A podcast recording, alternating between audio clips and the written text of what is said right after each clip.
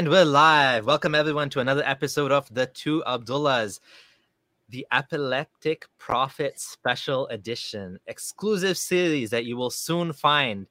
This information is going to be available in Urdu on other channels as well as Abdullah Gondal takes this information and spreads it to a better audience. Oh, I'm on echo. And today we have another special episode. We're not yet done. We're like about halfway done, but there's still a lot more content. Over to you, Abdullah Gondal. Hello and welcome to part number four of the Epileptic Prophet. Today we're going to cover a lot of interesting things. We're going to cover Muhammad's amnesia, his snorting, his uh, his black magic, him cupping himself on the head, uh, some of his uh, personality changes. Uh, it's going to be a very interesting one. We're going to also go over more of uh, Farid and his cousin's ignorance and their claims about Muhammad's uh, mental stability but without further ado, because we have lots to cover and people can't wait, uh, we're going to get started from slide number 214. And as a good refresher, I just added this from uh, Haykal's book, Life of Muhammad. Now, Haykal is an Egyptian author, very, very, very famous book, in fact. Uh, so on the left hand side, we're going to start. This is just to remind you what we have covered. Uh, we talk about revelation of Aisha's innocence. Now, Muhammad had not moved from his spot when revelation came to him, accompanied by the usual convulsions. He was stretched out in his clothes, and a pillow was placed under his head. So, Prophet Muhammad is convulsing, laying on the ground with a pillow underneath his head. Aisha reported, thinking that something ominous was about to happen. Okay. When the Prophet recovered from his convulsions, they looked pale enough to die before the gossip was proven true. After Muhammad recovered, he sat up and began to wipe his forehead where beads of perspiration had gathered. Remember that in this one, it's something to remember is after the convulsions or with the convulsions, the sweating was there as well. The convulsions coincided with the sweating. This will come up in just a few minutes. Uh, in the next page, we see a very interesting one. Khadija comes home one day and finds Muhammad in kind of a seizure like state. Khadija returned home and found Muhammad still asleep. For a while, she stared at him lovingly, faithfully, and hopefully. Suddenly, she noticed that he was shivering, breathing deeply, and perspiring. Now, here you notice that the shivering is also coexisting with the deep breathing, the snorting. It will come up again, and it is also coming again next to perspiring. Uh, Weird that uh, she came home and she found him in this condition. As he opened his eyes, he heard the angel say, Oh, you who lie wrapped up in your mantle when he was covered in the blanket. Now, uh, next page on the third one, we see Khadija describe what Muhammad experienced. As Muhammad entered his house, he asked Khadija to wrap him in blankets. She could see that her husband was shivering as if struck with high fever. A lot of the times, you'll see high fever is sometimes used synonymously with convulsions or trembling and shivering. Uh, when he calmed down, he cast toward his wife the glance of a man in need of rescue and said, Oh Khadija, what has happened to me? So Muhammad again is helpless, is confused, and is asking his wife for help and that he feared that his mind had finally betrayed him. So Muhammad thinks that he is going insane. And lastly, uh, you see that this is to mention that at times the high fever gave him convulsions. So this scholar is writing again that sometimes Muhammad would experience what we call febrile seizures.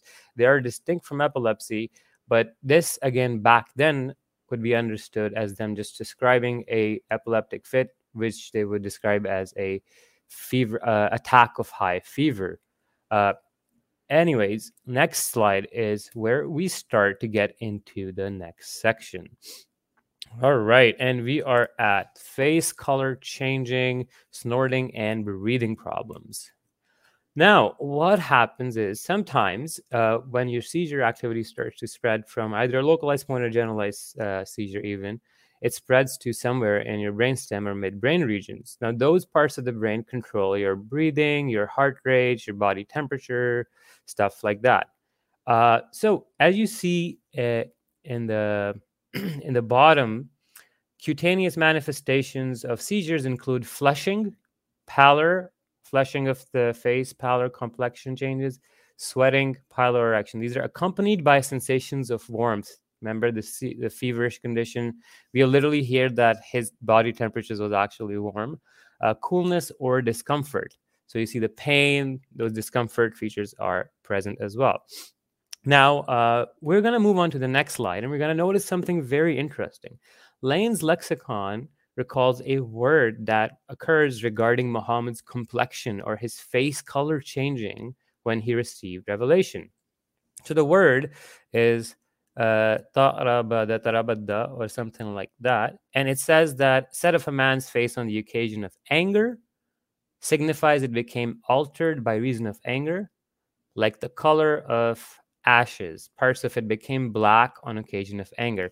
So, one description is that Muhammad's face would become very serious, or he would seem like he's having an attack of severe anger. Now, if you go forward, he literally uses the prophet as an example for the definition in the dictionary, where he says, The prophet's face, when revelations came down to him, it became altered to a dusty hue and it also means it can be different uh, shades, appearing at one time red, another time yellow, and another time dark. We uh, see all of these variations in color happen to Muhammad. These can also coincide when you have seizure, you can have your heart rate change, and that could lead to blood pressure changes. In very simple terms, that could either res- uh, result in your appearance looking very flushed or the converse as well, where you get very red the color changing prophet, the miracle of Islam. uh, so once we have that out of the way, we're going to get to the next slide. And that is about heavy breathing, snorting like a camel. Now, uh, as you see on the left side, this is the same incident, and it talks about what happened to Muhammad. One day he was uh, talking to somebody, and he had revelation came to him. Now, one guy was really kind of like, I want to see how the prophet gets the revelation because, you know, it's just a miracle. You want to see the weight of the revelation on the prophet. You want to see how it uh, puts him in uh, in a compromised state. So it says, telling Yala to come. Yala came and pushed his head underneath the screen which was covering the prophet. So when he would have seizure, they'd cover his face sometimes out of respect. Uh, and behold, the prophet's face was red, and he kept on breathing heavily for a while, and then he was relieved. A very interesting thing to note here before we continue is the point uh, is for a while, because back in the day, the Muslims did not have a 24 hour sense of timing. Uh, now, what's happening is we have something called status epilepticus in the modern day. If, if a seizure lasts for duration of five minutes or more, or you have two seizures very close to each other before a phase of recovery in between, you can be called a status epilepticus. Now, in the Prophet's case, they do report that he would have seizures uh, that uh, would last for a while, but they don't indicate the exact time. So he could have been having uh, something like that. Now, in the next slide, uh, sorry, in the next screenshot, you can go back. Uh, we see that his face was red and he was breathing heavily. And this is then, and the last one is reported Omar lifted a corner of the clock. I looked at him and he was emitting a sound of snorting. He, the narrator, said, I thought it was the sound of a camel. Now we have three different hadith described heavy breathing, forced breathing, and snorting sounds. And then one says that it appears to be the sound of a camel, right? We went over this in uh, the previous parts, part two, where we saw videos, and as well as part three, we saw videos of patients. They will come up again. But the fact that this snorting is also compared to the snorting of a camel is a very specific detail. Now we're going to go to the next slide just to affirm that if there are any other uh, narrations regarding this, and we find that yes, there are It reports from Sahih Muslim again, and this is the quoting from uh, Sira ibn Kathir. And he again talks about the same one. He raised the edge of his robe from his face while he was receiving revelation. He was all flushed and he would moan like a newborn calf. And on the Urdu one, I just want to read that out. जब आन हजरत पर वही नाजिल होती थी तो आपको सख्त बोझ और थकान महसूस होती थी so whenever you'd get revelation you would have severe burden or severe heaviness and severe fatigue uh, यहाँ तक कि सर्दी के मौसम में भी इस थकान और वही के बोझ की वजह से आपकी पेशानी पर मोतियों की तरह के पसीने ikatre ubar aaya karte the. So even on a cold day, you'll start sweating because of this fatigue and this weight on you from the revelation. Uh, that your forehead will be covered with sweat. And then it goes on to add an interesting detail. It says, और कभी आपकी आंखें सुर्ख हो जाया करती that your eyes would go red. So he says his eyes were red during these seizures. And आप गहरे गहरे थीके थके हुए सांस ले लेते that you would take deep, slower, uh, थके हुए as in like kind of like weird breathing he's describing of Muhammad. This is again very consistent with what we saw in the videos and in the hadith where uh, and cases where breathing problems are common in seizures. Now, next slide is where we're going to talk about Farid and his cousin. Let's see what they have to say. Um, do you want me to go over the comments before or after this or later? Yeah, let's take some of the comments right now and then okay, we'll yeah. carry on. Yeah, for good, sure. Good timing. Yeah. So I just want to say thank you to Zagros Ozken uh, for the $20 donation some jizya money, my lords. Please don't kill us. Thank you so much. Thank you so um, much. Epistomophilic Baba says, Chameleon, peace be upon him. and uh, from Myth Vision podcast, love it, guys. So uh, thank you so much. Adnan had a quick question, so we won't d- dwell on this too long. But uh, epileptics socially awkward, not to be offensive. I ask because there's a lot of hadiths that tell us the Prophet has strong, confident personality my guess is it doesn't affect the personality outside of the seizures. They just look like normal people.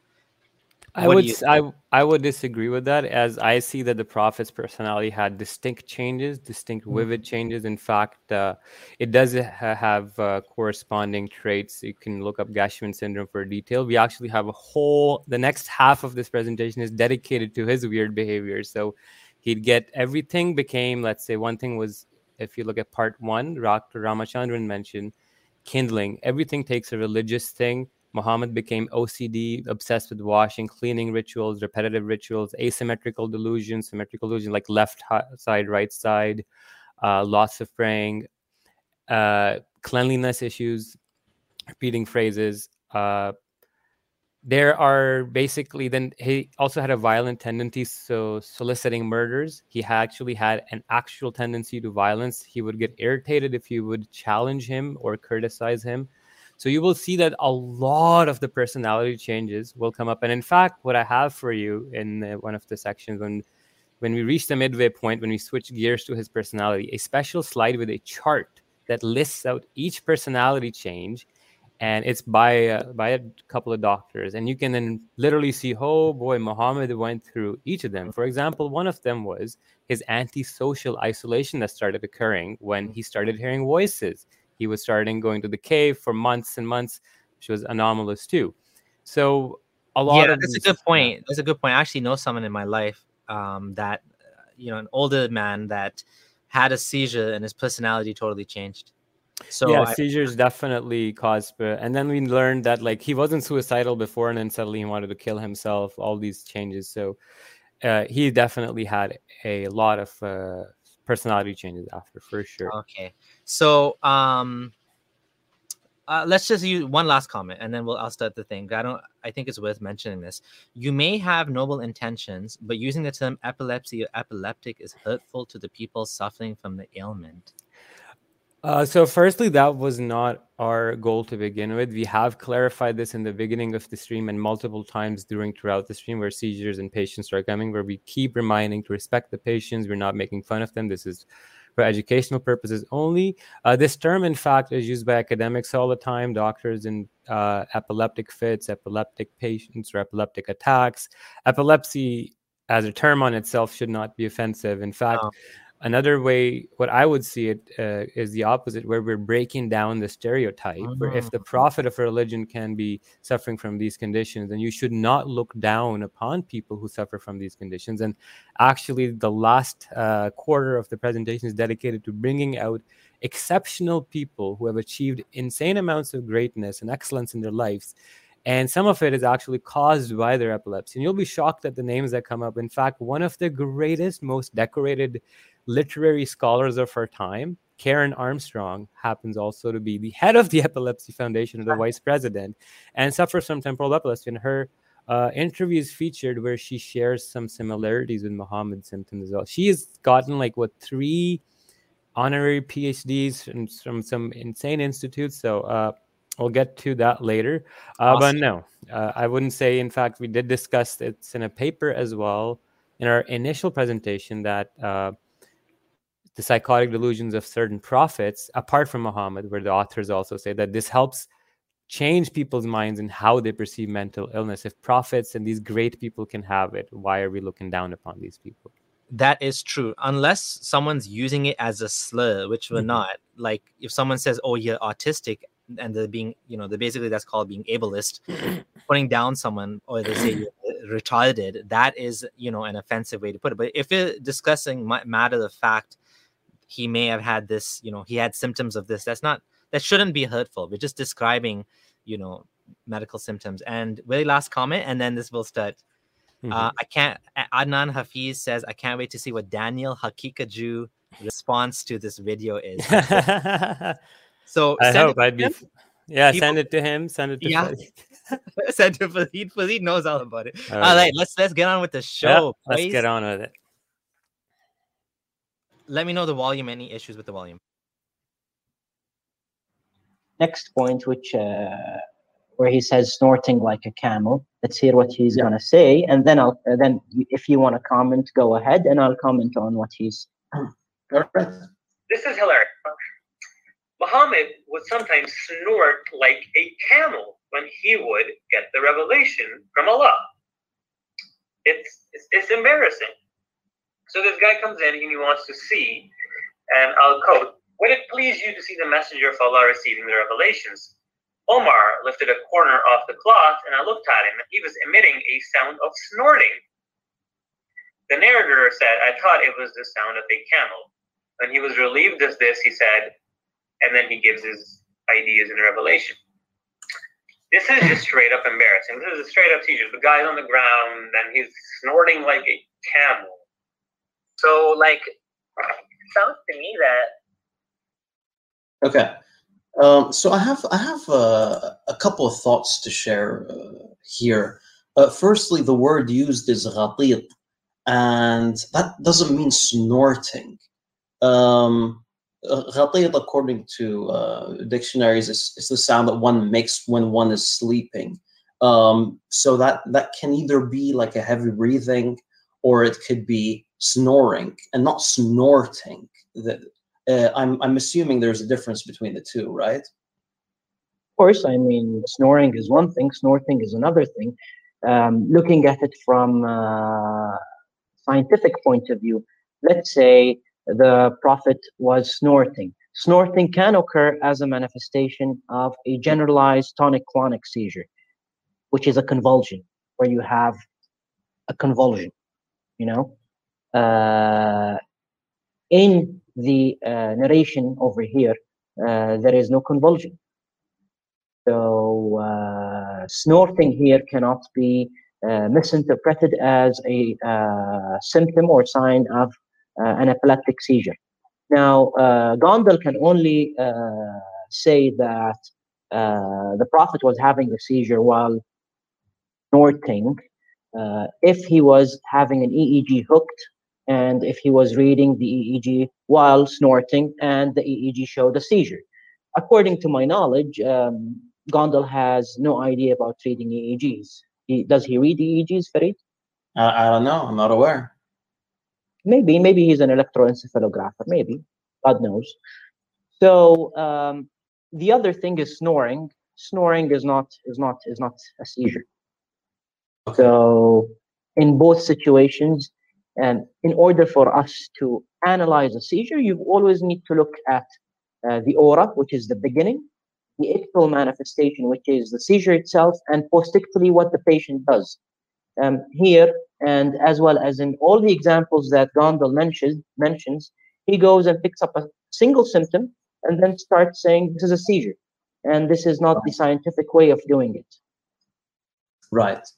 Um, I'd also like to add uh, an interesting point here because it's not that he just has um, an issue or, or perhaps difficulties with with uh, reading EEGs, but he also has difficulties with reading hadiths. um, the, the narration that he's quoting says, the narrator said, um, like a camel, right? And the the narrator here, what's that referring to? It's referring to a, a late narrator in the hadith. Most likely Hammam, um, which is quite late.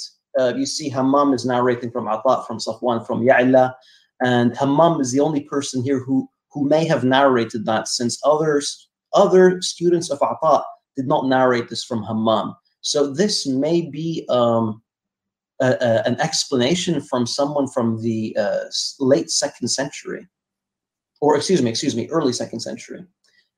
So yeah, I mean, even that, even the mentioning of the camel, um, it's an explanation or or um, a comment a comment by by a late narrator. All right. So here we have a lot of things he said. So first off, we're to tell you that they play around with the translation. They will tell you one translation and not the other. And then they go off on this uh, weird tangent that it's not snorting, it's snoring. And somehow snoring deeply absolves Muhammad of this. And this was not even a, a an objection to begin with, because this this was evident from the narrations to begin with. Uh, so we're gonna get to the next slide now and see what Oh, Farid is doing. Yeah. I want to respond to a couple of things he said.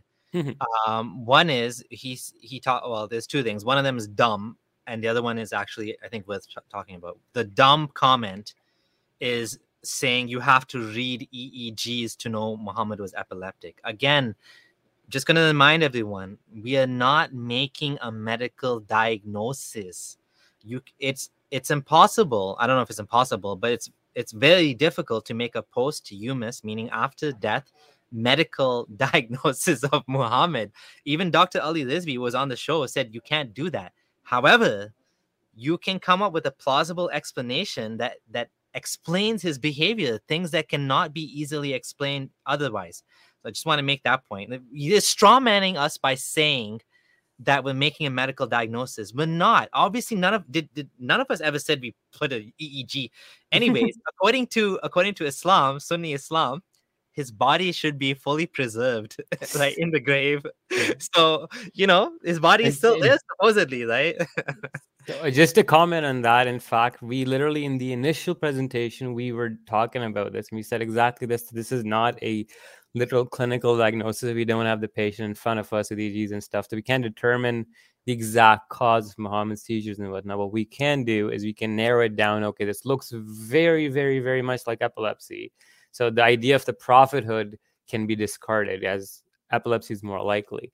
Uh, but carrying on, we're gonna get back to Farid. Sorry, one more last thing I think is worth mentioning. Mhm. when he said the explanation this he's quoting the hadith and he's saying this the narrator added this explanation we're talking about the narrator of the hadith from the second century is interpreting it another way and farid is saying no no no that that guy doesn't know anything the, the hadith in sahih muslim the narrator is interpreting it as snorting was it snorting of a camel Mhm. or, and farid saying oh what does this guy know really exactly. That's interesting one too. Yeah. but anyways, let's Yeah, get to the next slide and we'll unpack it in more detail. All right. So uh, this slide here, we have two dictionaries tell us about that. What Farid does is he isolates one translation, right? And then he projects that all of the translations or the only translation is just that translation, right? And then he tries to seem to just completely forget about that. Why are these scholars translating the word snorting? The guy who wrote Ibn uh, translated Ibn Kathir's uh, uh, Sira, he used the word snorting like a newborn calf. He's a scholar of whatever language. He did the translation. Then the one we use from Sahih Muslim, he used the snorting. Why would they do that? Because when you look at the dictionaries on the left, we have one, and I've highlighted the one where it says uh, it can mean snorted and it can mean braying, the braying of a camel or a donkey. and at the bottom again, I've highlighted that snorting is a valid. Uh, they also say rattling as well. Now, uh, again, like I said, on the right side, we have Almaany's English Arabic Dictionary. It says snoring of a man during sleep, but then the next one is snorting sound in uh, breathing during sleep, and then explosive sound made by sudden forcing of breath through the nose. So him trying to downplay that this is not actually snorting is also kind of dishonest or dishonest. Uh, and then the next slide we're gonna go to is his cousin keeps saying that where is the seizure? Like where is the seizure? This narration doesn't have the seizure, so the snorting cannot be related to it. We started off today at slide number 214 and we talked about, like I said, remember this is going to come up again. The convulsion came with the snorting and the breathing anomalies. A lot of the times we went in, over in detail in part two and part three. But just to clarify that point, that when this guy says, Where is the seizure? he doesn't realize or he's not reading it or he just is completely ignorant. So uh, let's go to the next slide. This is just one of the many examples I'm choosing. You can go through the sections, there's numerous ones. And whenever the revelation descended upon him, he was greeted, overtaken by trembling. And another narration, he says he showed signs of restlessness. His face color would change, his eyes would close, and he would breathe deeply like a camel. This is also narrated in Sirat Halabiya as well, and then translated like that as well. Now, So uh, the bigger problem they have is they don't need to refute us. They need to refute Sirat Halabiya. They need to refute their own scholars. They need to Mhm. refute the, you know, Ibn Kathir and others, right? Not us. exactly. We're not. We're just. You're just quoting it, right? Exactly. And also another thing is that a lot of these uh, narrations, right? They don't always give you the full picture because you have to understand that there's two streams of information that's coming to you.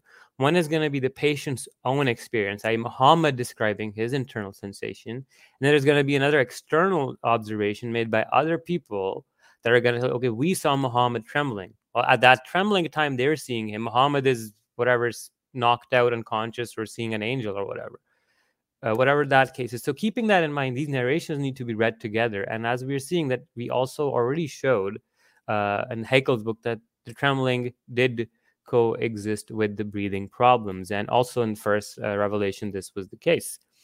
Uh, let's go to the next slide.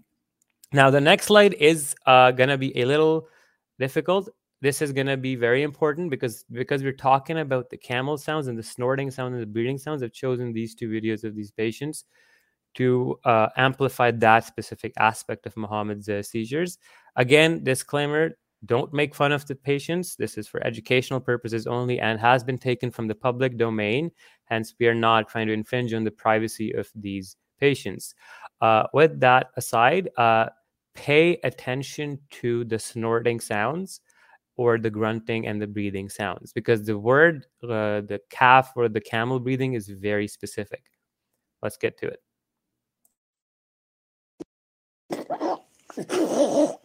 So it's most safe if we uh, get her to her side. This is her second seizure today. If you or someone you know has seizures, um, I'm interested to know if you uh, have a lot of slobber during them or if they have a lot of slobber and spit during them. Let me know in the comments if you could. It's fairly normal for her to spit during seizures.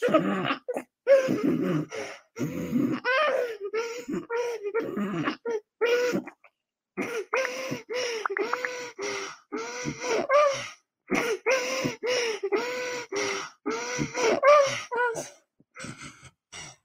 okay, Raylan? Mm.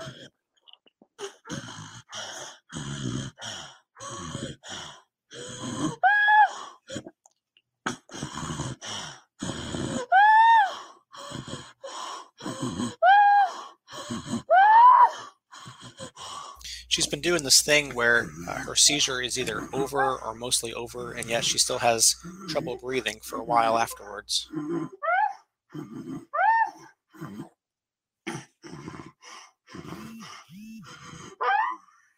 Sorry about the buzzing. Another one of my daughters is texting me.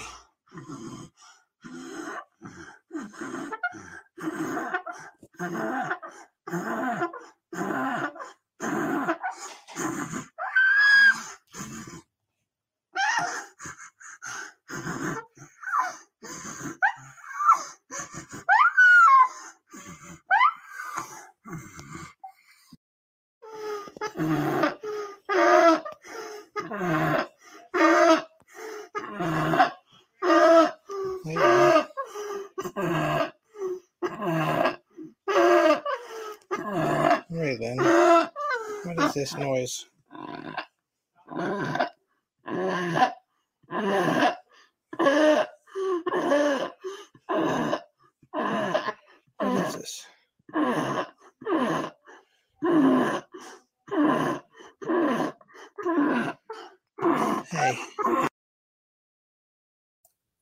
Right. So as you saw, again, it was very, very, very hard to watch. Uh, but uh, the point that I was driving home was uh, the stiffness in her body and the breathing difficulties and the specific uh, deep, heavy, or gasping for air and then snorting sounds that sound like a braying or snorting of a camel or a calf baby, like the hadith says, the newborn uh, calf. So it's it's very very similar. And again it makes no sense. As you said if you're feeling bad watching this the whole point and i want to reiterate with the keeping in mind that comment from earlier uh, that i actually do feel terrible for muhammad in fact i understand and a lot of people will start empathizing with the guy because he had a disorder which was mishandled because people just didn't know better and he was in fact exploited by people around him in a way or exploited by the ignorance of people in that era. But uh, at the end of the day when you think about muhammad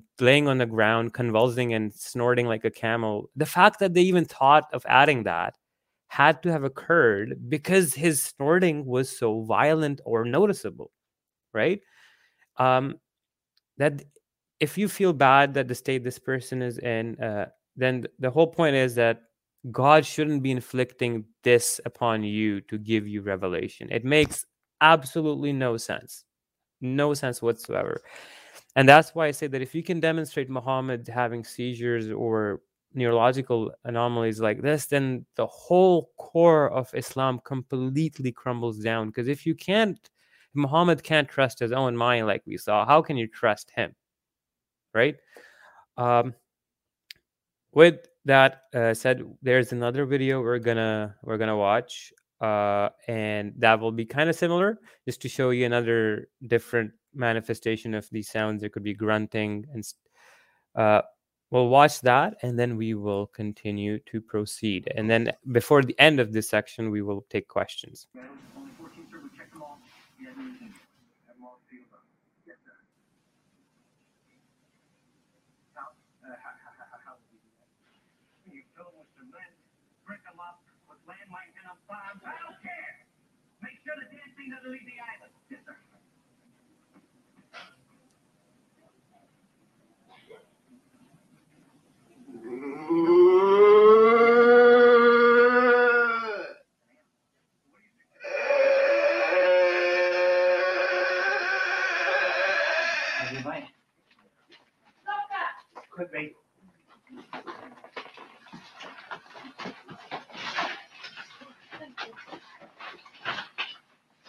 President, and I'm president.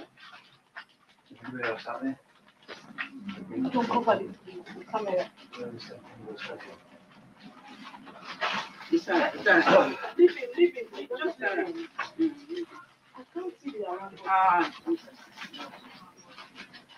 No, excuse you, cover the camera. Sorry. Just, that's it.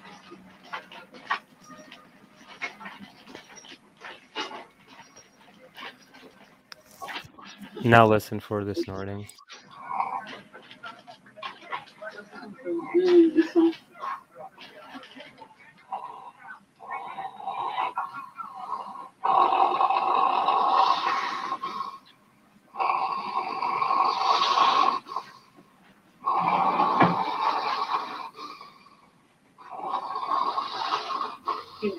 It's suction machine.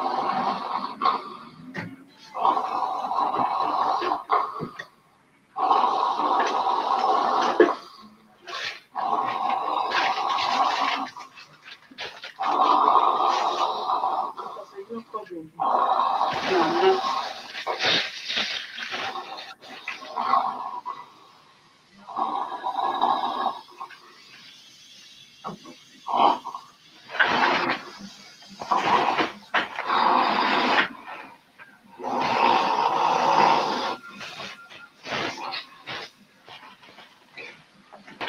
It's all right, it's all right, though. Take it, take it.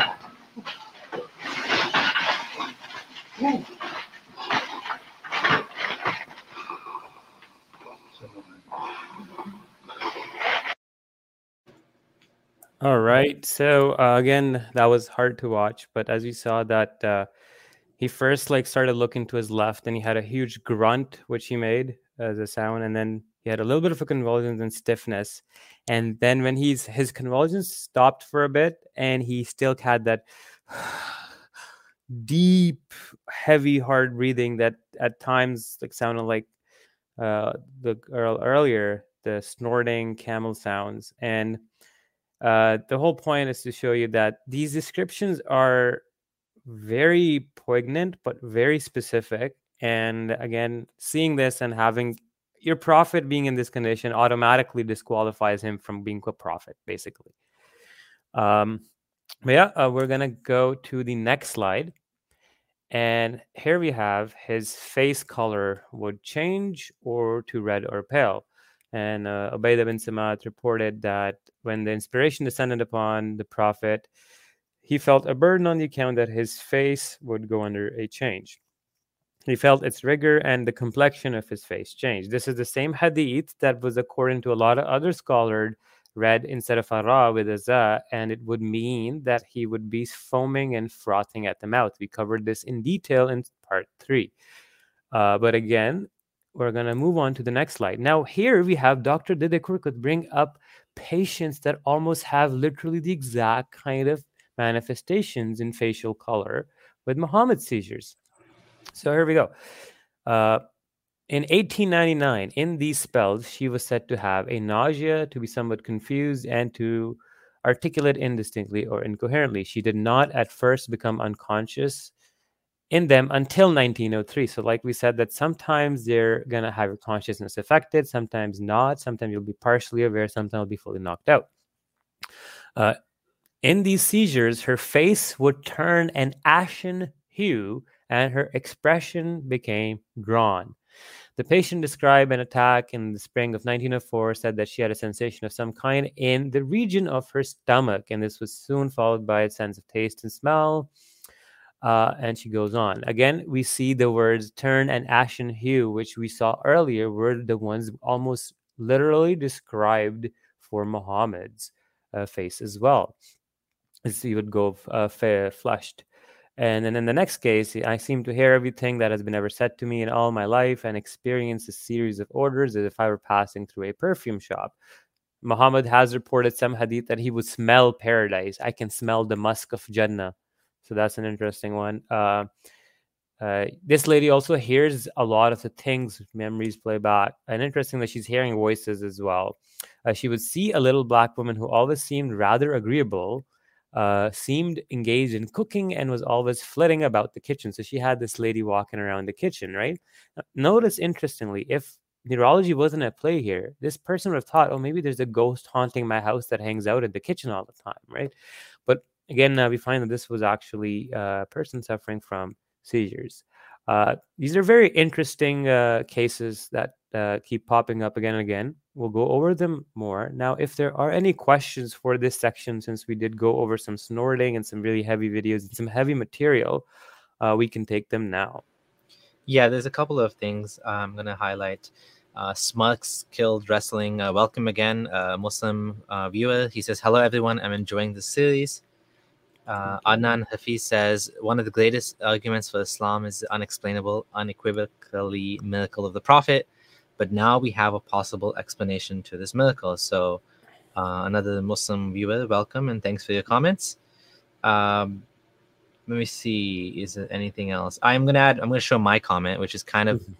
tangential, but it's hard to believe a kind, loving God could do such a thing it's so messed up just watching that. It's like I wouldn't do that to anybody. Like imagine someone intentionally designed, you know. Um, okay, one more comment, uh, at least, which is: Did no one in the seventh century know about epilepsy or seizures? So uh, this we've mentioned before uh, in a bit more detail. I'll quickly go over that. Yes, they knew. In fact, ancient Egyptians perform procedures where they drill holes to get the seizures out, the demon spirits out, which is actually helping to relieve intracranial pressure, which can uh, alleviate a lot of the symptoms. Some of the times, Romans, Greeks had written about it. They knew about it. But the problem was Arabia was in that pocket of ignorance. It was way underdeveloped compared to the surrounding areas. So uh, there were certain people who knew something that was going on with Muhammad, especially the elite class of Meccans who would be more knowledgeable and he would travel more to those areas that are trading routes and stuff, right? As they used to. So one of them, I think, was Nadir ibn al-Haris, who was a Persian doctor. And as we saw earlier, that, that they did suggest that he was possessed by a demon. And then one of them, in some of the narrations that comes up, that they were trying to get him treated by a physician or a medical, or it's not a, their equivalent of a medical doctor, or their equivalent of a shaman or a, a exorcist, Pir Baba. Uh, but yeah, that's one of the reasons that uh, you do see people accuse him of being crazy right away. In fact, there's like 10, 12 verses where they're just saying, yeah, indeed, you are mad. Right. So uh, they did notice the anomaly. They just didn't know enough to pinpoint because his epilepsy, uh, like I said, he himself wasn't sure at first, right? Muhammad was unsure of his own own sanity. Uh, so again, like the ignorance of people at that time allowed him to spread and enabled his, his Islam. For example, if he had appeared with the same symptomology, let's in uh, in in Greek or Roman or Persia, he might not have had the same success because people might have been more well aware of that. Or if he appeared with these symptoms in our modern day and age, he'd be driven to a hospital ASAP, like no questions answered. Uh, so, uh, yeah, uh, that was all I'll say about this for now. We have lots more. Okay. Uh, the story of Job suffering in the Bible, Muslims say Muhammad sufferings was similar. It's a test. Yep. yes, God, Lord does work in mysterious ways. He has these very mysterious ways to test out his uh, his prophets, eh? Yeah. Okay. While I was waiting, there's a couple more good comments. Georgina Thompson says Muhammad had textbook symptoms of epilepsy down to the post-ictal symptoms. Exactly. That's something like I was, I was talking about too, when uh, off air with a couple of uh, friends and doctors, uh, and they were saying that uh, at times, a lot of the times, what you have to go off on is the description of the patient's seizures recorded by his family members, or these days they'll record videos. videos. In fact, yeah. the videos you're showing, half of them are for the purpose of showing the doctor later on. Mm-hmm. Um, so, uh, yes, you can make, like I said, that's the whole point. We can make a very, very, very uh, certain claim that he was suffering from what looks like epilepsy. We can't be certain about what specific uh, reason was causing it. Like we can't know if it was a tumor, it was scarring from his birth, perinatal issues. Did he have an infection when he was younger? Because there was like a epidemic going on. He did have a couple of seizures as a child. Could have been multitude of factors, right? We just yeah. don't know what was causing it. But yeah, it, his case is so textbook that by the time we are done, and we have i'm making a chart with all the symptoms and changes. It's and when you change the name of muhammad out with some somebody else's name that's when you're you will even see okay yeah you know what? Everybody would have started saying that he was uh, he was epileptic. So there's a lot of biases associated with it too but yeah we'll get yeah. to this in a, a lot more detail in the conclusion section. We're going to bring up uh, i think we'll bring ali rizvi and another surprise friend of mine that uh, is also uh, a graduate from one of the world's leading medical schools to help us uh, talk about this as well. I was gonna say, what we are seeing here when we read the hadith, it's like a video. It's like we're seeing a video of Muhammad. Imagine seeing those videos and saying, "You can't, you can't say these people had epilepsy," but you can see quite clearly that's exactly what's happening it's the same idea with what we're describing with the hadith we're, descri- we're, we're, seeing a video of his mm-hmm. life so to speak right think about this in an inverse way where if we have no eegs and stuff can we never ever determine that anybody ever in history had epilepsy before the invention of those methods to test them out right so people did indeed have epilepsy so then you ask a question well imagine the most explicit uh, description of seizures and epilepsy that yeah. exact description is what we find about Muhammad. So, from a historical perspective, it, negating the epi- the EEG thing apart from the EEGs and stuff, we have literally every other thing that would fit in with the epilepsy diagnosis. That's the point that I would say Yeah. needs to be understood. And just uh, Georgina mentioned that she's a doctor, so I was I was wondering from the comments. And she Oh wow. Okay. Well, thank you. there you go. She has more credibility and say in saying this. Uh, Smux uh, said, "Damn, these are great points." Will I I actually do not want to engage with him further because the deception He blocked us both. He doesn't want to talk to us anyways. he wants to talk about us. the thing is like the lying and the deception that i'm unmasking here for you guys after i'm done with the whole of this is like gonna be so many parts i'm gonna make a specific targeted video i'm gonna be taking snippets from my initial presentation showing you the straw man then his lies with a counter in the corner and i'm gonna tell you in his response to me the guy didn't utter a single point almost that was not a lie it would it's so ridiculous and we're kind of showing that through here too but i'll make a specific response to him with details uh Awesome. yeah Okay, just to finish off on with Georgina. Thank you, Georgina. This is actually adding some value to the presentation. Uh, she was saying, basically confirming what you said. This is how we differentiate pseudo seizures versus epileptic slash organic seizures. I've treated many patients with seizures, so and a lot of patients don't have positive findings on EEGs. That's interesting as well. And she says, finally, you're doing a fantastic job. Thank you so much. thank you so much This is amazing. I mean, you know, I, you don't know who you are, and uh, you know, I'm just taking your words at face value here. But obviously, you, you talk like a doctor, so I'll trust you on what you're saying. Thank you so much, Regina.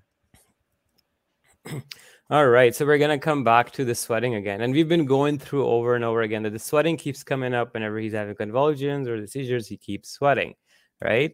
So let's go over what the hadith say about it and we're gonna start from the left side. Uh, so there overtook him the same heart condition which used to overtake him when he was divinely inspired, and the drops of sweat were running down like pearls, though it was a cold winter day. And that was because of the heaviness of the statement which was revealed. And the right side, so they overtook him the same state they used to overtook him, uh, and then drops of sweat, same heart condition, and he started dripping of sweat, heavy perspiration, even though it was a cold day. Right. Uh, and the next, uh, we just keep affirming the next slide is 228. We see the same thing repeated in a couple other books that uh, Aisha added. I saw Revelation come into him on an intensely cold day, and he would sweat, and his forehead was dripping with sweat. Uh, Revelation was descending upon him. Same thing. And just to affirm that this was indeed a very common sight for him to start sweating during his revelatory experiences. Now, let's see what Farid has to say about sweating. Because, man, this guy just cannot stop lying, or his cousin, they're just so unaware of what's going on. It's almost like a, like they just, uh, let's keep watching.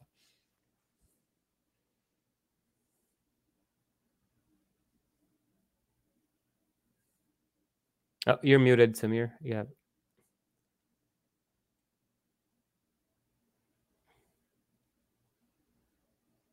So going into what he mentions about sweating and agonizing pain. Okay, sweating can be a part of autonomic activation that occurs during a seizure. Where is the seizure in, in, in hadith narration? There is no seizure. Pain can be a part of having a seizure. And but again, The hadith doesn't mention anything about pain, by the way, um, which is which was something interesting. you see, um, he doesn't even share a screenshot of a hadith that, that mentions pain. So that's just an, a little side point. All right. So this is kind of getting frustrating with these amount of lies and ignorance where he keeps saying like, "Oh, sweating is a sign of a seizure, but where's the seizure?" Like, guy, like we went through all of these seizures. It's as if they're pretending to either not know on purpose or they just actually don't know. Uh, but we're gonna go through just to show you just some few examples from all the other ones we've gone through, just to affirm their ignorance and show you that these guys are just lying, straight up lying to save face. And he even shows the wrong hadith and accuses me of, of, of not showing the pain hadith, whereas the pain hadith had been in the presentation all along. We'll get to that. Let's get to the next slide. And uh, thank you, Georg. I, I don't know, hope I'm pronouncing your name right. George Asmussen for uh, 200 Danish krones. I appreciate the donation. Thank you so much. Thank you so much. All right, so uh, here we have we've been over this before. Khasais al Kubra by Suyuti. This is a Sahih Hadith. Zayd bin Sabit narrated. I used right the revelation. When the revelation descended upon him, he would be seized by severe trembling and convulsions and severe sweating like pearls. It clearly says in this hadith that the trembling convulsions occurred at the same time as the sweating, like Farid's cousin was expecting us to find. And this is not my translation. This is done by Maulana Muhammad Abdul Ahad Qadri, proof Rabbi Muhammad Ma Farooq Siddiqui. Now we're going to go to the next slide just to reaffirm that we have uh, other. This is from Sirah ibn Kathir, and we see here that he would be gripped by a feverish condition, and that is he would breathe hard and sweat profusely. Uh, when revelation came to him, his face would turn red, and he would breathe heavily and fast like a young camel, while his forehead would be uh, perspiring on an extremely cold day. So they're also saying that he would be breathing hard and perspiring, and he'll be feverish, trembling condition. So no, these were all co-occurring. For detail, you can go to section uh, part three, part four. Uh, sorry, part two and part three. We went through the convulsion section in detail. Next slide, we're just going to go through that over again, and that used to shake him severely, and he would sweat intense, sweat like pearls. Uh, reaffirming these have been mentioned before. Now, the next slide is very important, which comes to the pain hadith. Now, the pain hadith, uh, like Farid said, that I never mentioned it, I showed the wrong screenshot. Uh, so here we are going to first, top part is from uh, Sirah bin Kasir. Uh, the messenger of God would become in pain when revelation came to him, and his face would look very serious. According to one account, this wording should be, and his eyes would close, and we recognize this in him. Now, in the bottom, this hadith, like I showed you earlier, has been part of the presentation, the initial one, this one, the whole time. He felt its rigor, he felt the same rigor, he felt relief. The word is qurb. Let's go to the next slide and show you again the meaning from the dictionary, just so we know who, who's lying. That's the word. It says extreme mental or physical suffering, to torment, severe physical or mental suffering caused by extreme pain. Uh, pain, suffering from a continuous dull pain, cause of suffer severe mental and physical pain. At this time, it's pretty clear that Farid is the one who's lying, manipulating my argument, and trying to seem like he's he's he's doing something, but no, he actually isn't. In fact, the hadith he showed ended up showing uh, the word buraha, which we know is the one that was translated by some of the scholars as convulsions. With that said, we are going to go to slide number 235. I was gonna add. Um, there's also another hadith where Mhm. Muhammad said that normal people are tested, and you know prophets are tested even worse with suffering. Right? He talks about the suffering of fever, and they get ten times the suffering of normal. yeah, and we were talking about like he'd say that you have to have headaches, and you know headaches are sign of people of Jannah.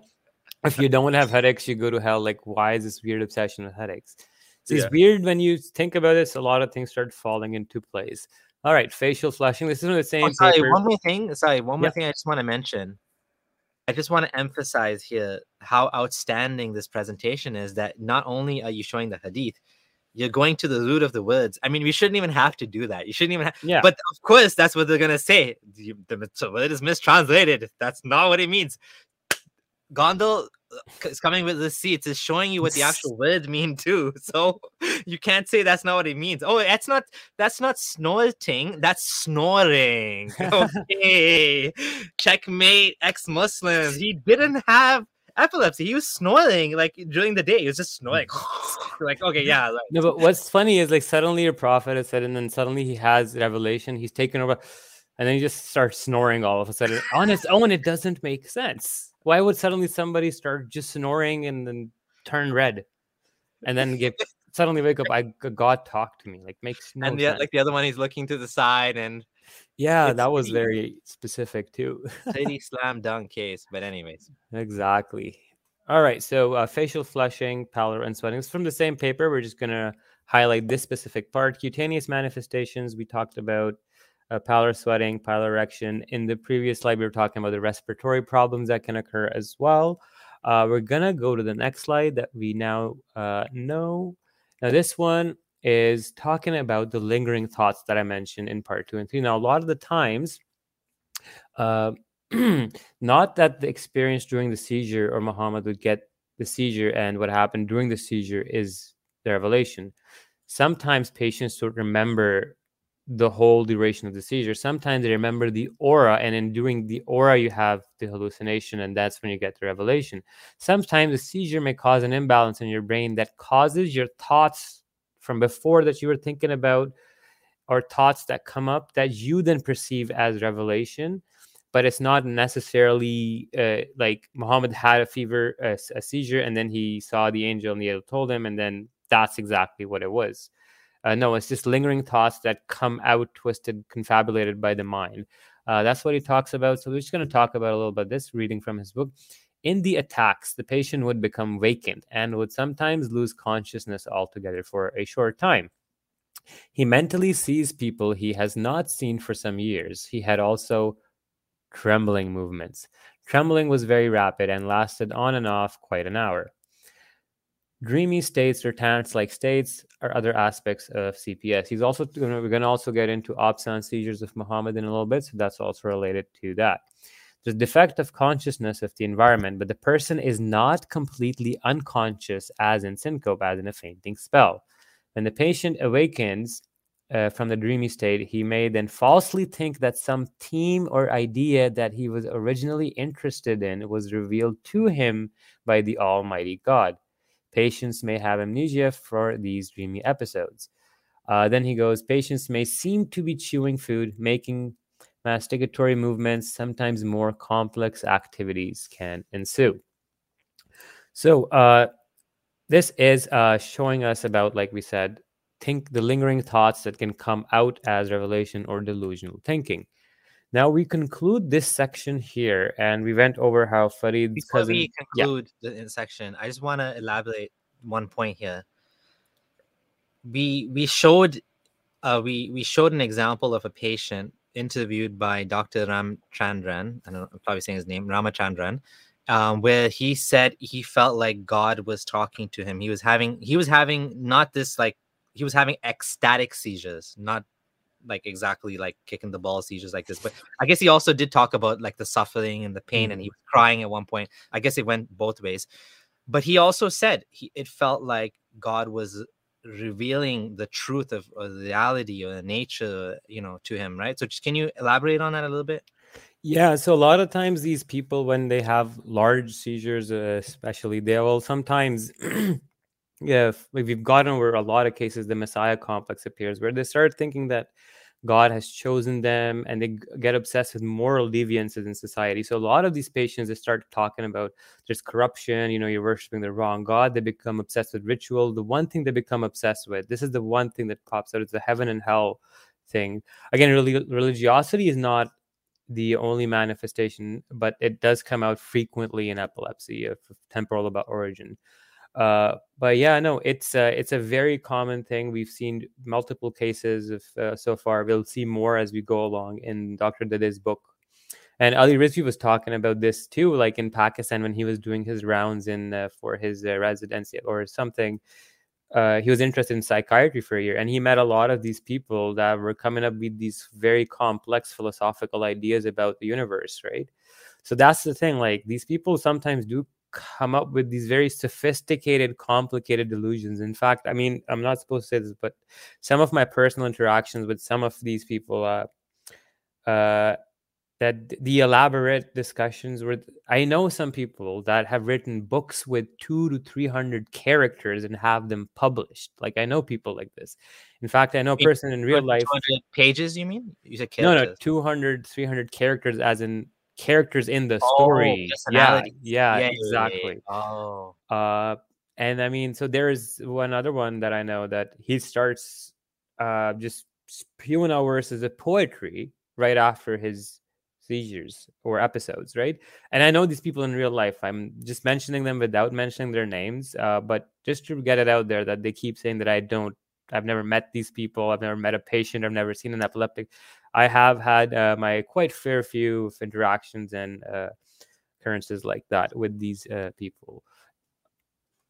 All right. oh, so I'm muted. if you're watching and enjoying this show, we're one hour in.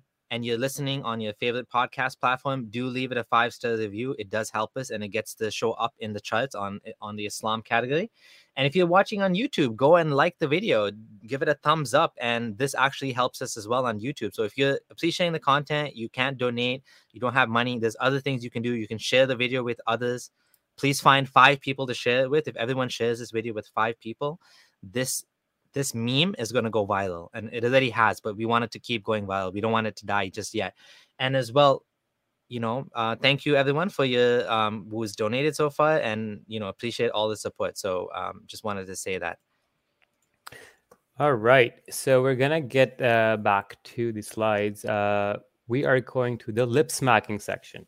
Right on. So as you've seen so far, a few videos, in fact, one of the last ones where you see the guy's head was turned to the left and he was laying on the uh, the bed and he moved his lips. Uh, we saw the girl looking interested on the right side of the world, moving his lips. There was another guy. He kept moving his leg and his arm was like this.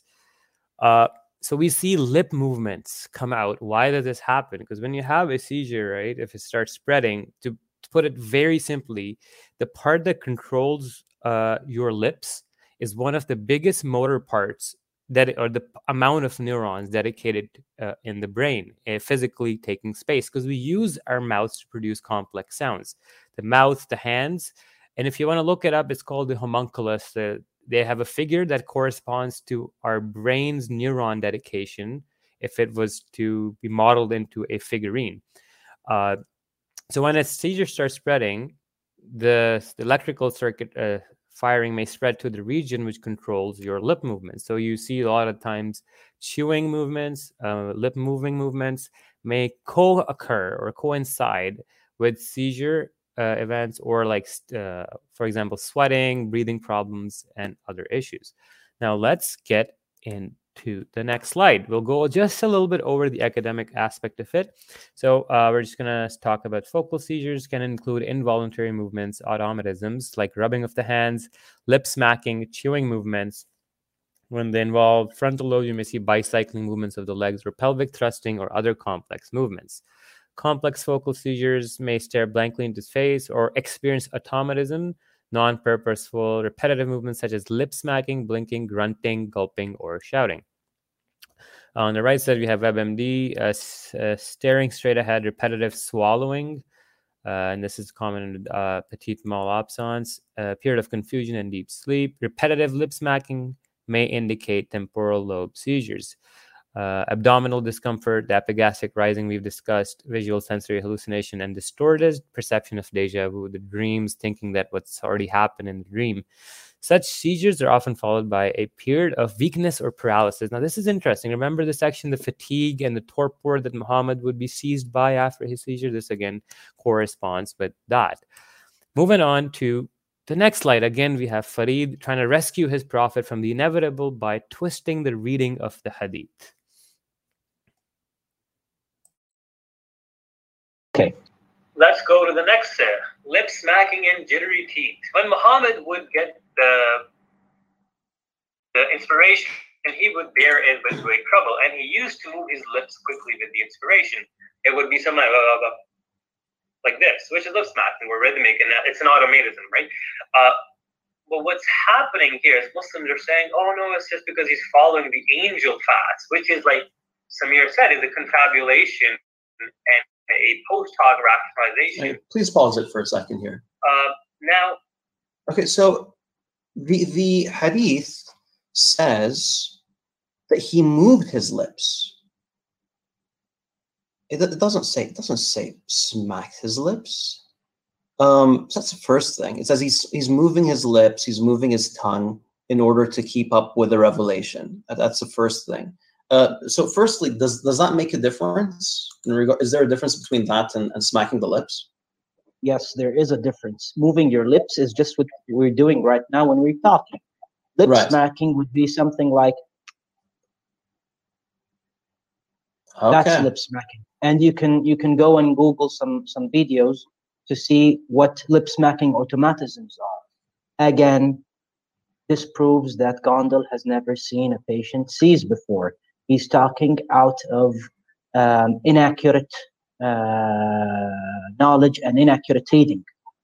So what he uses uh, is Yeah. a misinterpretation of the hadith again because he's a non-Arabic native speaker, and or maybe he's lying. There's It- it always a doesn't chance that. that he It doesn't even say that in English. In English, it says "moving my lips." It says uh, Okay. moving, um, the prophet used to move his lips. So it So- doesn't say this. The word "smacking" isn't even in English. then he's lying. Yeah, he's trying really hard. He's trying really. All right, so we're back to the lip smacking bit. All right, on. So first point they make is, uh, well, the word is moving his lips, but he's not lip smacking. This is just a game of semantics. You're kind of asking for specific word games. Like, why did they say that, but not describe it with the specific terminology you would see in today's nomenclature? And that's not how arguments work. Now, another thing you notice, and what they did here, was they purposefully, again, like with the ringing bell hadith, excluded the part which says he used to bear the head, uh, the revelation with great trouble, and whilst dealing with the trouble and the pain, he was wearing, uh, he was moving his lips, and that would indicate the revelation was occurring, right? So they exclude the part, and they lie about uh, that part not existing. Then that same hadith adds another interesting detail. If this was just normal, regular lip movements that somebody's talking, why do you need two companions after that to physically demonstrate how mm-hmm. Muhammad was moving his lips? It doesn't add up. All right. I have there's another point that doesn't add up. If God is revealing it to you, but, but- but- but, like why are you moving your lips? Exactly. It shouldn't be happening in the first place. It's like he's not reciting it, like he's not recite that's not moving lips then. If he's reading the Quran, you know, alif lam mim, that's not moving lips, right? That's Mhm. and of course they're not gonna say smacking lips. That's like modern language, right? Yeah, like That's a scientific- but but but again if if god is revealing something to me why would i be moving my lips again that's that doesn't make sense that that's not obviously there's something else going on here Exactly. Now the funny thing is the specificity of this uh, of this uh, autom- automatism occurring while he's suffering through great trouble, and the revelation, which is we now know is almost always synonymous with seizures. This is highly, highly more likely to be an automatism than the angel actually coming and talking to Muhammad. And apparently, the angel would recite what too fast, and Muhammad was trying to follow the angel, but he was scared that he'd forget it. Hence, he would recite it. And what's funny is we will get to the next section, which is about the memory of Muhammad, where there's hadiths that say Muhammad would get seizures, but he would get no revelation, which literally makes no sense. Why is God causing him to hear ringing bells, have these states, but then there's no uh, no revelation, or that Muhammad would forget the revelation altogether? But don't worry, those were the verses that were going to be abrogated all along. We'll literally see these explanations come up, and it's hilarious. Uh, but Another thing uh, is that in the hadith it says lowering head, Muhammad would lower his head later on in the uh, with the lip smacking, and this is actually interesting because this is a separate from the lip smacking, and we'll discuss this in the absence section where atonic head drops will be seen, uh, and you'll see that Muhammad lowering his head and then raising it back up after a while can also be a form of a seizure. And again, these are some remarkably like everything you find about his revelation, like literally everything is epilepsy symptoms. So uh, we're gonna go to the next slide, and we're just gonna review the hadith that we were talking about, that what uh, Farid had omitted. So as you see on the left side, when Gabriel revealed the divine inspiration uh, in Allah's apostle, he moved his tongues and lips. Okay, so you can see his tongue is moving and lips, and that state used to be very hard for him and that movement indicated that revelation was taking place. See that they don't read the hadith properly, then accuse me of lying and not reading it properly. Then in the middle, you see the Quranic verse uh, the prophet used to bear the revelation with great trouble and used to move his lips. The word quickly is in brackets with the inspiration. Ibn Abbas moved his lips. I am moving my lips in front of you as Allah's messenger used to move his. Said or Said moved his lips, saying, I am moving my lips as I saw Ibn Abbas moving his.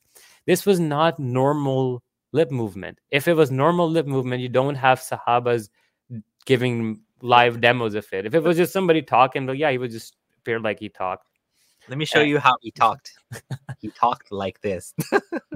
it just or if it was like normal like there's one response to this was oh it was like you know like people like recite understanding in the muslim prayer and the silent recitation is happening i'm like well if everybody's praying all the time and he's reciting like they could have just said yeah he was reciting like you know in prayer the fact that they specify it was weird it was troublesome for him it caused him trouble in fact the lip movement was so weird that it indicated the revelation was taking place seems to me that this was indeed an automatism the last one, we again see the on the right side. The prophet used to undergo great difficulty in receiving the divine inspiration and used to move his lips. And then Ibn Abbas and Sa'id both moved their lips.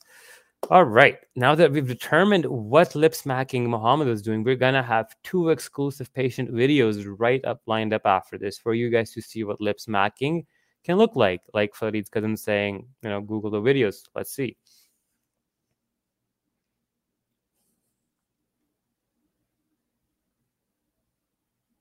This one has no volume.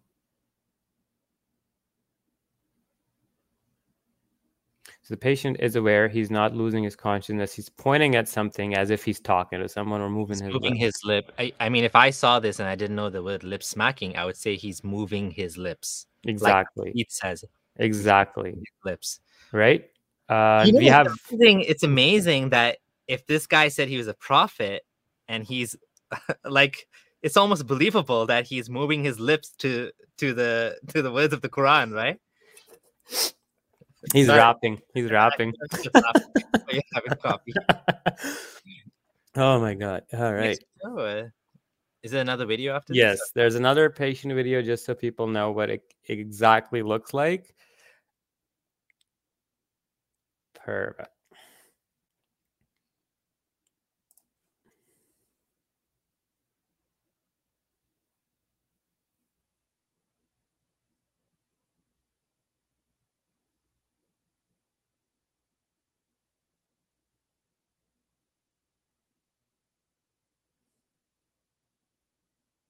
All right. So as we saw, two clear videos that this is what lip smacking during seizures can look like, and uh, yeah, it sounds and looks like it's pretty similar to Muhammad. And the fact that 14 centuries ago they were able to tell you that when revelation came to him, he would start moving his lips all weird is a miracle, or not a miracle, but a very interesting coincidence that the symptoms line them up. Like, how did they know like seizures would cause these things? Right? Their own confabulated story or explanation to go along with it is even interesting. Where Muhammad was going fast because the angel would recite too fast, and he was scared that he might forget it.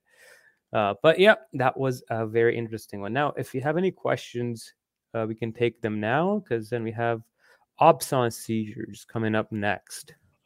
Alrighty, let me go to and uh it looks like um okay. Buddha Boobs sends a five dollar super chat. Thank you, Buddha Boobs.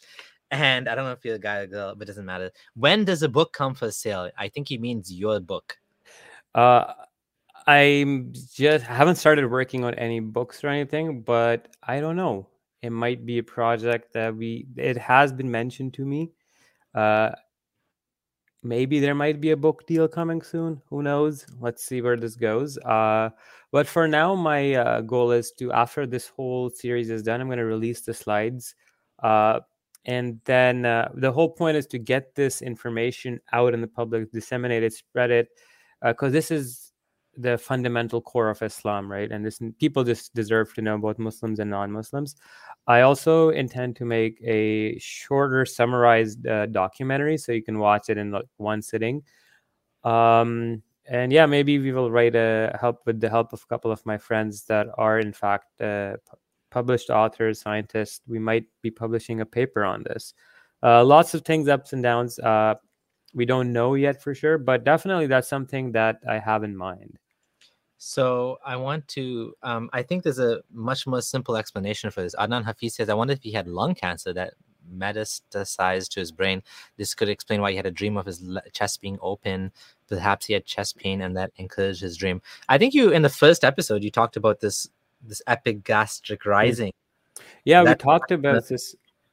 Yeah, we talked about this in great depth uh, from Dr. Dede Kurkut's book, where he explains uh, that this is a common symptom, epigastric rising, where this is an aura, in fact, of seizures at times for a lot of patients. So, uh, no, it's very common. If for a detailed explanation, do refer to part one because we went over this as Muhammad had his chest split open twice, at least around when he was six, then at once when he was 10, then once when he was right before the uh, first revelation, and then once bef- right the night when he went up for the Miraj. So it occurred four times, and the fact that this occurred so many times interesting. Now you can say also that there's a theological idea behind it, where you know they're washing his his taking his heart out to wash it every time, but that also doesn't make sense because why does God need to wash it like four freaking times, you know? And why is the point that to save him from the impure society corruption that to wash his heart to protect it doesn't make sense it's more Yeah. likely that this was a post-hoc rationalization by muhammad made after the fact of his seizures Mm, Yeah. All right. Uh, uh, uh, um, some praise for you here. Uh, Mo Tamim says this is an elite, elite, elite, elite high level PhD work. Thank you, Oh. uh, Tamim. thank you so Uh, much Um, um, I, I don't know if Stefan is making a mistake here. He's saying, Do you check the work of Hamid Abdul Samad? Hamid Abdul Samad is a political scientist. Did he talk about this? i believe he has mentioned it in his box of islam series briefly i haven't seen it in Oh, detail yeah, though Uh, okay, because he talks about all different topics. Okay. yeah, but yeah, i know for sure brother rashid is the one that went in in depth Yes. into it and i have seen a in passing a video from it abdul samad as well on this issue All right. Um, I don't think there's any more. Com- I'm just quickly scrolling and seeing if there's anything else. Oh, here we go. Uh, Pawan Singh said, "I admire all the time and effort spent in compiling all this research. With a busy schedule, I understand and appreciate your dedication." Thank you so much. Uh, I appreciate uh, that you appreciate me. Um, okay, so almost got through all the comments. Uh, sorry. I think Farid, uh, Reminiscent says, I think Farid realizes we're right, but he's in deep denial.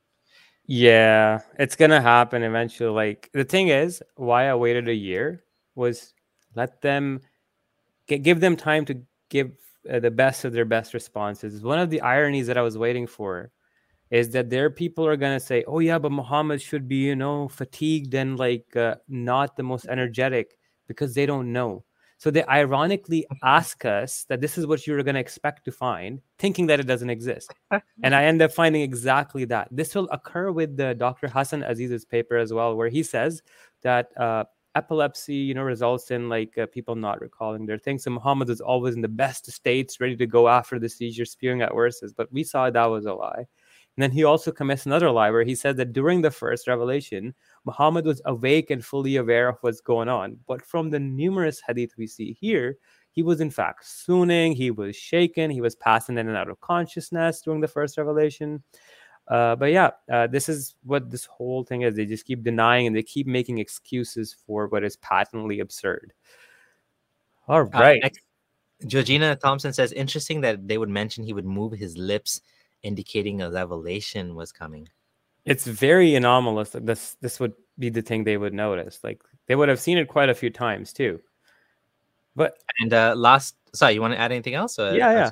Let's go keep going with the comments. Last uh, super chat. Thank you, Georgina Thompson. Thank it's so very so kind of you, not only for Thank coming so and much. sharing your doctorly perspective, um, and for also your 45 British pounds. I mean, that's a lot of money, and truly appreciate it. Thank you. And that's it. I think. Um, yeah, that's that's all. Um, does Abdullah Gondal have social accounts? Oh yeah, I need to add your Twitter account back. yeah, You can. Uh, stop it. I may just uh, just during the stream because I know like on Twitter a lot of comments happen and people are arguing. So I was like, you know what, I'm just gonna make an account just with any questions I can deal with them directly. Uh, but yeah, because there's a lot of strawmans and misunderstandings around. For I am active on Facebook and as well as Twitter, uh, but more so now on Facebook. And then right now I'm busy with the uh, Epileptic Prophet series. So yeah, uh, mostly you'll find me uh, on YouTube. Oh, sorry. There's a couple more actually really good comments. Geez, Yeah. I missed that. Um, will we invite Brother Rashid? Yeah, absolutely. We'd love to talk to him. that would be Um, I think it was uh I can't find it now. Anyways, okay, skip that one.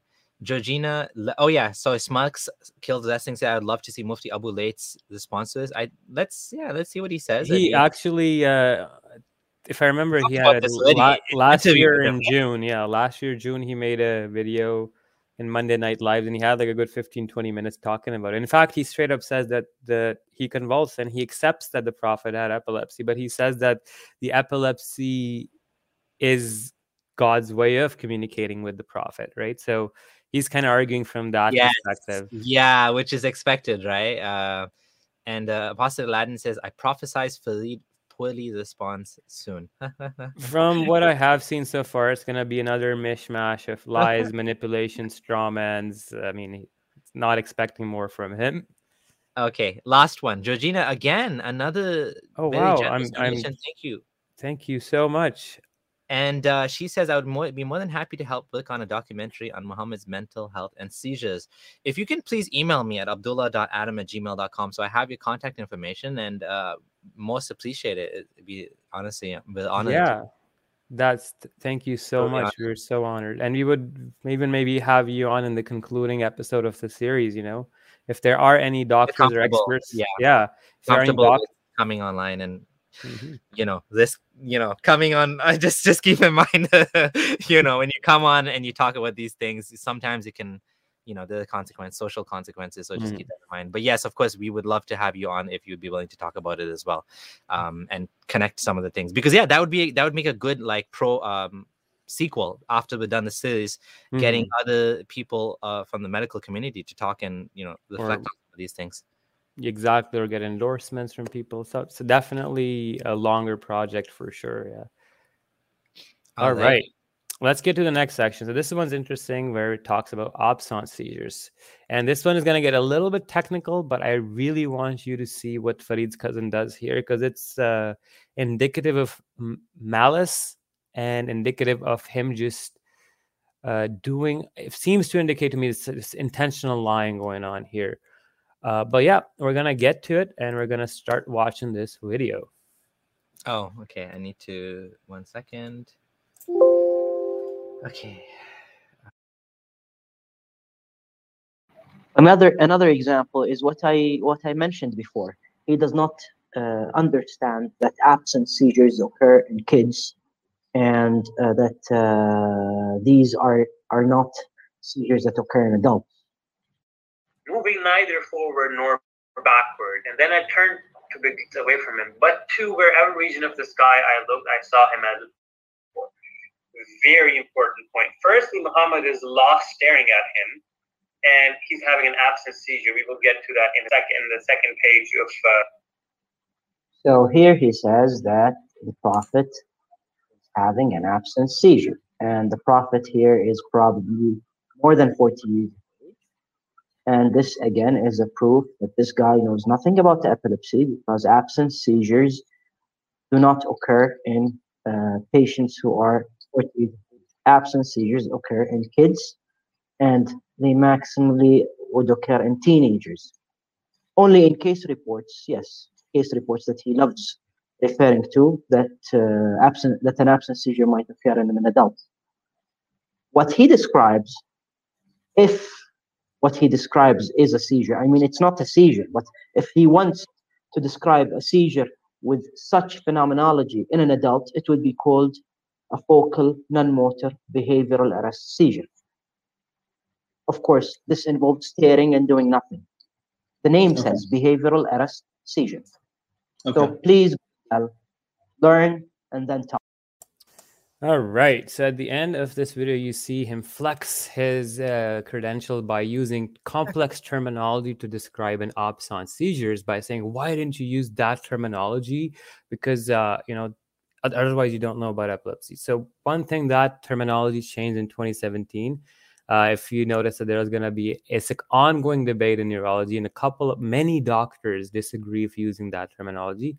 So, given that in my first presentation, I said that I don't want to complicate it for the audience, and in my second presentation, I decided to use the word absence seizures, which is used by many academics as a synonym uh, for uh, behavioral arrest, uh, so that it doesn't confuse the audience. He somehow took this, spun it around, and said that Gondal doesn't know.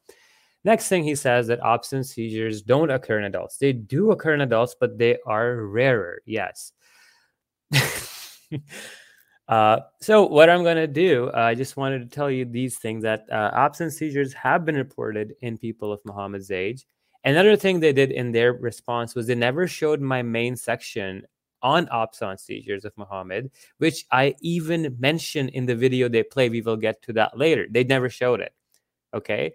So, uh, what we're going to get to so absence seizures are rare in adults but do occur as we show multiple cases in upcoming slides. Behavioral arrest is a synonym for absence and is a straw man. Using old versus new terminology does not make one smarter, it's just a red herring. My initial disclaimer clearly stated that the 2017 change in terminology as outlined in the coming slides. Why were my main points on absence seizures never shown? It's more manipulation. And another thing that Farid's brother, uh, cousin won't tell you is that a lot of the adults that do persist with their absence seizures into adulthood generally develop secondary generalization or generalized epilepsy or convulsive seizures like Muhammad had. So, uh, let's get to the next slide to show you what this guy is doing and the kind of manipulation with even his academic credentials is starting to seem quite uh, like quite intentional at this point. So right on. What is an absence seizure? Here we see that if they were before called petit mal, again, I keep referring to name changes. This would confuse the audience. So I'm not going to ch- just say behavioral arrest and all that seizure. Uh, then it says uh, seizures may affect an isolated part of the brain or may involve abnormal activity all across the brain, Absent seizures are one form of generalized seizures. Typically, this type of seizure lasts between 10 and 30 seconds. The person, often aids the child, abruptly stops whatever they're doing, talking, walking, and appears to stare into space. Absent seizures rarely cause a true convulsion in which the person falls or down or collapses.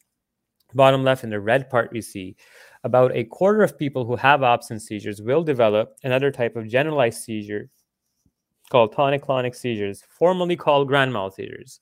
Okay. Uh, then there's also atypical absences. The person will stare, uh, but they may be able to respond a little bit. They might have chewing movements, lip smacking, slight jerking movements of the lips. Uh, they may have some behavioral issues. It may be hard to tell what is due to seizure or from other behaviors. And then they go on a little bit more, uh, but on the right side, you see typical absence seizures in adults. If this guy is saying absence seizures don't occur in adults in his first uh, few statements that he made, well, then he's wrong. That there are papers written about absence seizures in adults. Now, in the bottom of the blue highlight, you see, though often considered rare in adults, typical absences with onset in childhood and puberty persist into adult life in 7 to 81% of the cases. Right on. Now, uh, once that has been done, that we've established that they do occur in adults, we're going to just go a little more on the next slide to show you, to nail that point home, that the word that he's using is kind of to, to flex his own uh, credentials is, is pointless and a red herring. As you see, although patients and physicians often do refer to absent seizures as petit mal seizures, uh, absence is preferred term to describe seizures with staring and unresponsiveness. Again, now this is another doctor who's contradicting Fido says we should use absence as but this was written in 2006. Uh, now, another one that's written in 2020, which is more recent, is after the terminology change, argues for the opposite of what Farid's cousin says sometimes. Absent seizures are brief seizures characterized by behavioral arrest. The term petit mal was once used, but it's to describe an absent seizure.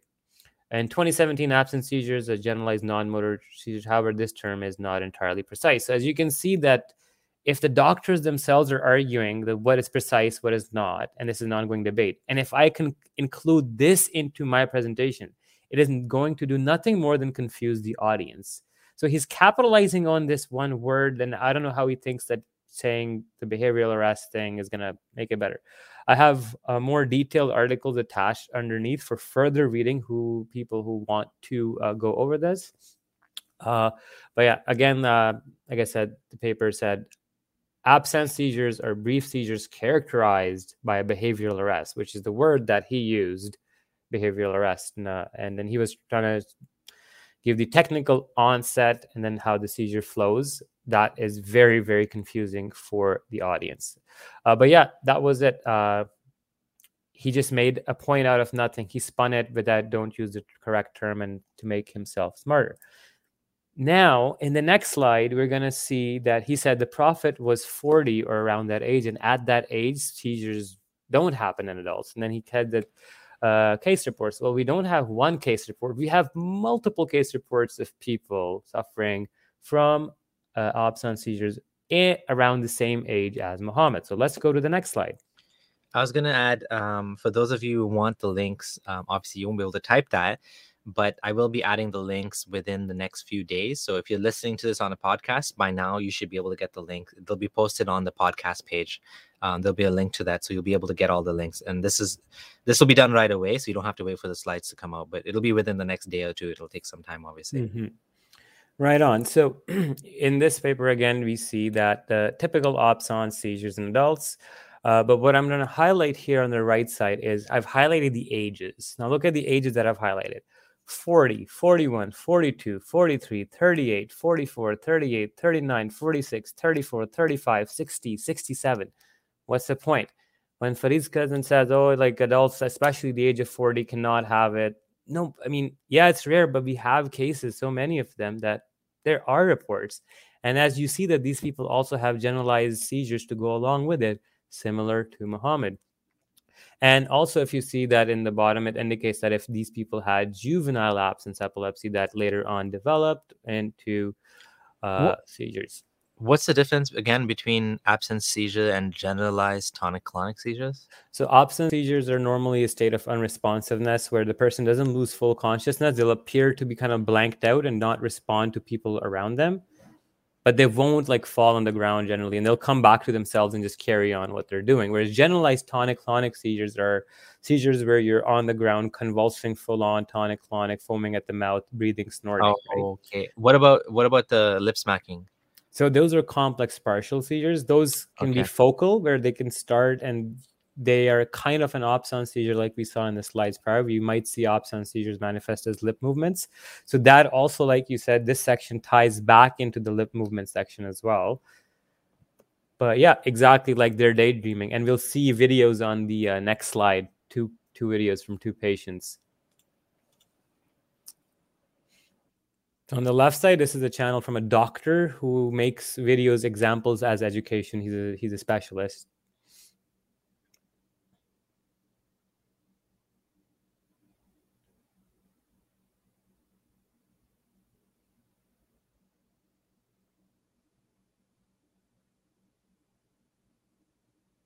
Yep, that, that was it. That was a seizure. It's just stops for this. He just stopped for a Yeah. second. He didn't even know he had a seizure. Uh, those are some other types of seizures. You can pause the video because he goes into other different types. We're just gonna s- go to the next one and see how that one is. lung sample. So just Okay, that, no, no. Don't, don't worry about the alarm. We can win this. We only have 30 minutes to make the Christmas extreme cake. It's okay. Get the cake in the oven. I need for you to carry out the directions. Will you be there for me? Of course I will. Do you have any questions? Yes. What happens if the alarm goes off?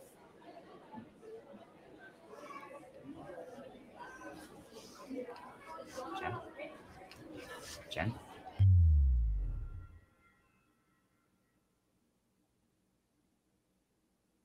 Jen? Oh, hold on a sec. I think she's having a seizure.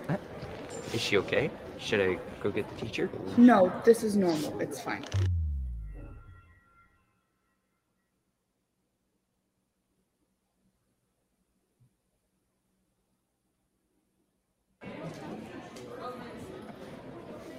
The object of this mission is to go as far into the earth as possible.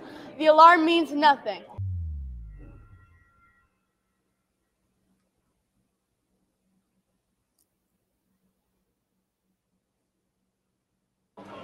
But if we go down any further, we will burn up. Perfect. So we saw Wow. this video. It's very interesting. Now that you've seen what an absence seizure might look like, we're gonna go show you the part that Farid didn't show you, uh, the main points of the uh, the absence seizures of Muhammad. So these are very pic- interesting descriptions. Now let's go to slide number two forty nine. Right on. So on the top left, we have Sira ibn Kathir, and he says, When the revelation came down the body and the face of Messenger of Allah would become pale, he would ignore those with him, and none of them would address him. Then in the bottom, it says, We were with the messenger of God when the revelation came to him. When this happened, he could still see, and his eyes remained open, while his hearing and his heart were made empty for what would come to him from God. That's quite quite clear. Uh, now, in the uh, top one, we're going to read it again. Uh, so he's talking about Oh Sauda, and she went back to the messenger Allah and questioned him while he was sitting having supper and holding his milk in his hand. God then sent down the revelation to him. While the milk was in his hand, he then raised his head and said, You women have been blah, blah, blah, blah, blah. This shows that revelation did not fully absent his feelings from him. This is proven by him being seated, and the milk, moreover, did not drop from his hand. So, very interesting where Muhammad would space out for a few seconds and then say something or he'd get a revelation.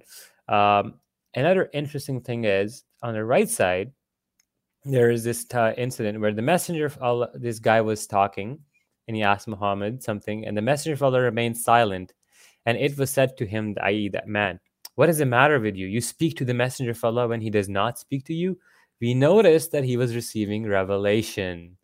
Then he recovered and wiped off his sweat and said, So this wasn't just like he just was ignoring the guy, he was receiving revelation. So it's similar to like people be talking to him and then you just suddenly go blank and stare like that girl that we saw in the video for a few seconds and then he kind of come back.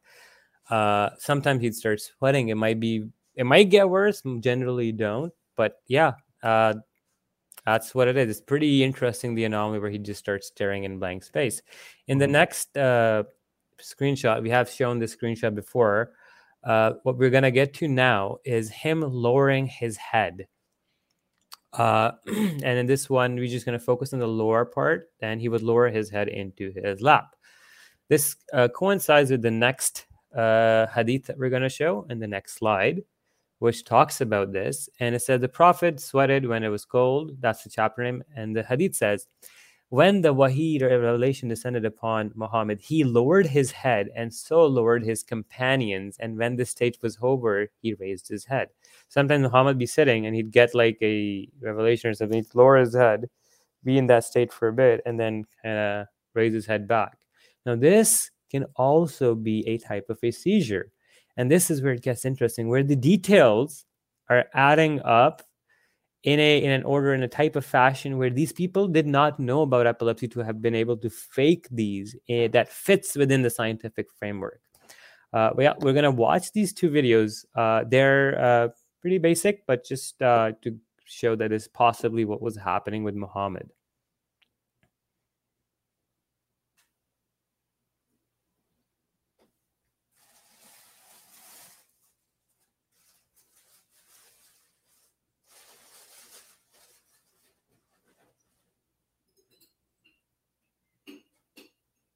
Right on. And now we're gonna go to the next one.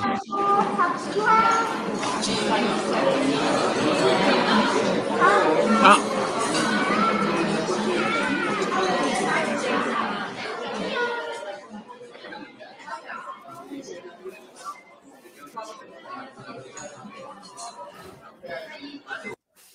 Now you see like the, the lowering of the head all of a sudden is, is very anomalous because we see this as a type of seizure, and then we see this in the hadith being reported that people knew that when sometimes he'd get revelation, his head would just kind of be lowered, and then he would just raise it and continue on. Another thing I want to show you is that uh, you don't lose consciousness every time. You can literally have the limpness, so atonic being limp, can only occur in the upper half or just this part of the body. Sometimes it can happen when you're walking around, and if you have an atonic, you can literally fall because your muscles sometimes go limp throughout the body. But here it was to highlight that it could be isolated to certain parts of the body as well. I just want to point out something funny that here he is most likely having this partial seizure and his companions were copying him. they also lowered their heads. oh yeah. Anyways. Oh man. Well yeah, uh, so okay, now so there's two possibilities here. Mhm. He was just lowering his head every time God spoke to him. Or I don't know, maybe he's having a seizure. Like like You guys decide. you should decide. Think about it. Which one? Another another thing is is you have to understand that not every type of seizure will occur at the same time and all the symptoms will start showing up at the same time like for example if muhammad sometimes will have just the absence seizure sometimes he'll just have an atonic seizure sometimes he might just hear ringing bells and not convulse. Sometimes he'll hear ringing bells but he himself said that it was the hardest on him. He would mostly follow with convulsions right? Uh, sometimes he would uh, would have episodes of amnesia, episodes only, like for a few months, but then generally he's fine with his memory. So these kind of things they can be episodic and they can pop up with age and with other environmental factors and triggers like stress or genetics or hormone changes uh, and a bunch of other things, right? And you will see this in later on in the uh, in the presentation when you get to Dostoevsky, when we look at his exact details of his seizures and how he was writing the best books in literature, and then he's also having foaming at the mouth tonic clonic seizures like Muhammad. Uh, and he explains this that he would have waves and different intensities of seizures in different parts of the month, and they were predictable. He would have cycles, like at the end of the month, he'd have two seizures, kind of thing. So uh, it's very interesting when you get to the details. Now, I'm going to take some questions here right now because the next section we're going to get into is the black magic and amnesia section. And that one uh, is very devastating for the case of Muhammad. Um, I was gonna ask you something. I forgot what it was now. Oh, sorry about that. uh, no, no, that's okay. Um, okay, there is a couple. Okay, well, I'll just go. I'll just say this question. Is it normal to be horny after a seizure due to violent behavioral components of seizures? Arousal awakening may be seen after the seizure onset. I would argue like it could go both ways. Again, we'll get to it in later section hypo and hypersexuality, but uh, uh, generally it's hypo, but they can have altered sexuality and episodes of hypersexuality. So altered sexuality for Muhammad would be the six-year-old child bride, his adopted son's wife, then. Uh, even like him marrying so late in his life to a 40 year old widow could be seen as a as altered sexuality him then uh, there were bouts like we're going to go into the next section where he would have hypersexuality where he's boasting about having sex with 11 women in one night and having the strength of 40 or 30 men but then there'll be bouts of hyposexuality where he couldn't go to his wife's because of the black magic hmm. right so there's episodes where some seizures normally will, may cause uh, hyposexuality, but then after a certain seizure, you might have hypersexuality. It depends on a lot of things. We generally can't pinpoint each event or each sexual interaction Muhammad happened was what was the cause of it, but from the overall perspective we gather from all of the women he interacted with at, and the rate at what he was going at. Uh, and the nature of the interaction that it was generally resulted from the uh, sexual urges or lack of sexual urges coming from seizures because seizures impact your sexuality and your brain is tired your brain's used up all the neurotransmitters uh, but yeah to put it simply all right thanks for that uh, d says i can't imagine how many hours was spent going through hadith hadith tafsir dictionary definitions uh, secondary references books on epilepsy, trying not just reading books on epilepsy. Try, tell tell her about one of the books you got had a hole in it. yeah, so the the book I got, uh, Doctor the Kurkut's book about Muhammad's epilepsy, literally had a stab in the back of the book. and then another book I got, the uh, book In Spite of Epilepsy by Dr. Matthew, was literally had some Muslim putting brackets on the outsides and writing this is all false this is not true don't believe this liar in the copies and printed copies i'm like what the hell bear in mind like one of them was a secondhand copy but still yeah. like the book being stabbed is, is quite absurd it's kind of hard to find some of these books like that yeah that's yeah right? i mean we ordered one book from india i paid $200 for it and never got it so i, I got a refund thankfully but like that's that's how hard it is to find some of this stuff yeah. it's not you know it's not easy to do um yeah so anyway so yeah that's um yeah i can attest to that he showed me a photo a while back yeah. um okay so there's not any many other comments so that's good we can continue if you like and go mm-hmm. to the next mm-hmm. section and i remember my question you mm-hmm. said there's an example of muhammad where he had a like some seizure or something with no revelation. What was which one was that? So we're gonna get to that later. We're in Okay. this section. It's coming up. It's coming right up. So in this memory, Alright. this section is about his memory problems. So this is the one. All right. Yeah, books under attack. That's funny. I just wanted to read that So- comment. Okay.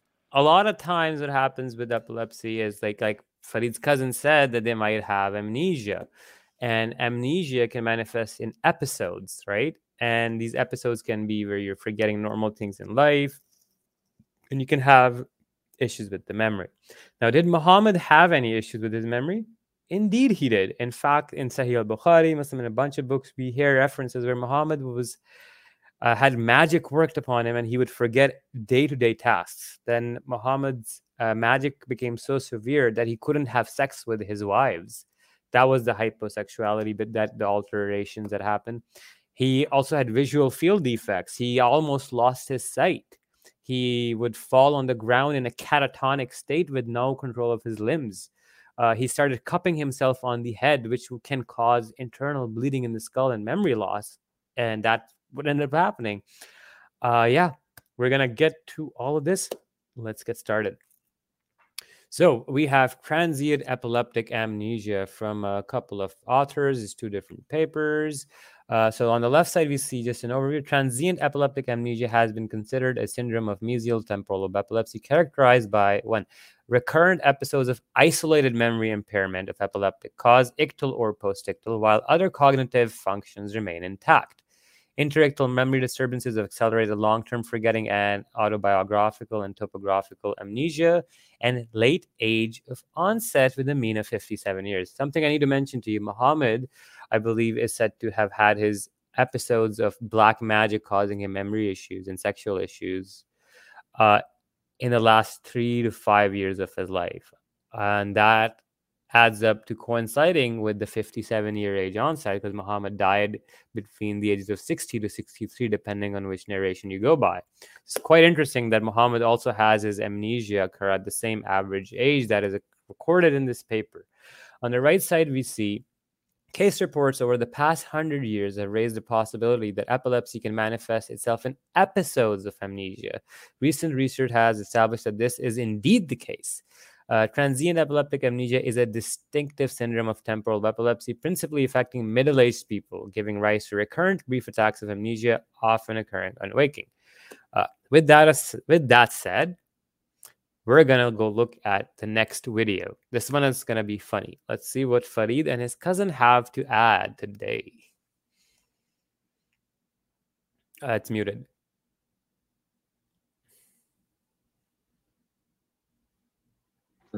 So, So if you you- had thousands of seizures originating in your temporal lobe, you will have a memory of someone who is demented or in early dementia. So one thing to note is that firstly says that it has to be early dementia or bad dementia. No, it does not necessarily need to be like we said, it can be episodes of amnesia, right? Now, when we go, Farid's cousin said that the Prophet never had any memory problems, right? And he said he didn't have amnesia. But when we open Sahih al Bukhari in the next slide, what do we see in the book of medicine from Sahih al Bukhari? Narrated Aisha, By the way, like everybody knows this story, like, right? Like, Even like even I know this story. okay, that's that's not really a good example, but this is a common trope against Muhammad. He had black magic work on him. Mm-hmm. Anyways, I'm just saying, like this is It's, he knows this. He know he knew this for sure. yeah. Anyways, like I said, the intentional lying, right? Yeah. Magic was worked on Allah's apostle so that he used to think that he had sexual relations with his wives while he actually had not. Sufyan said this is the hardest kind of magic as it has such an effect. Now, imagine to the point where a guy forgets that he had sex. Now, I remember Mufti Abu Layth talking about this, and he got so heated with the debate in, in a conversation with Dr. Abdul Majid, the same guy who had the debate with Apostate Prophet. They had a five, six hour conversation in Bukhari Gate, and this thing came up. I might add it for just for you guys to see in the next uh, part, but That's it was just yeah. yeah, but Mufti Abu Layth was like angry, like, how can you say Muhammad can forget that he had sex with his wives and then expect to believe that he's getting revelations from God? If he can forget that he had sex with his wives, how do we even how does he even remember or recall the revelations that were sent to him during this period? That's You- um that's you- one line you never want to say to your wife. I, I've had better. well, yeah. So, anyways, uh, this wasn't isolated to his sexual urges, his uh, lack or his memory problem. When we go to the next slide, we elaborated again in Sahih Bukhari that Allah's apostle was affected by magic so much that he used to think that he had done something which, in fact, he did not do. He then started forgetting day to day tasks. And this we will show in the next few slides. It gets really bad. Now, the point we need to take here: the guy is forgetting he had sex with his with his wives or not. He forgets what he's done or not. How at this point, Muhammad is of a weak memory and a weak mind, and by Hadith standards, he'd be rejected as a weak or daif narrator. Straight up, I'm not even joking. You can't take Hadith from Muhammad. His he's not of sound mind. because he has magic affecting him.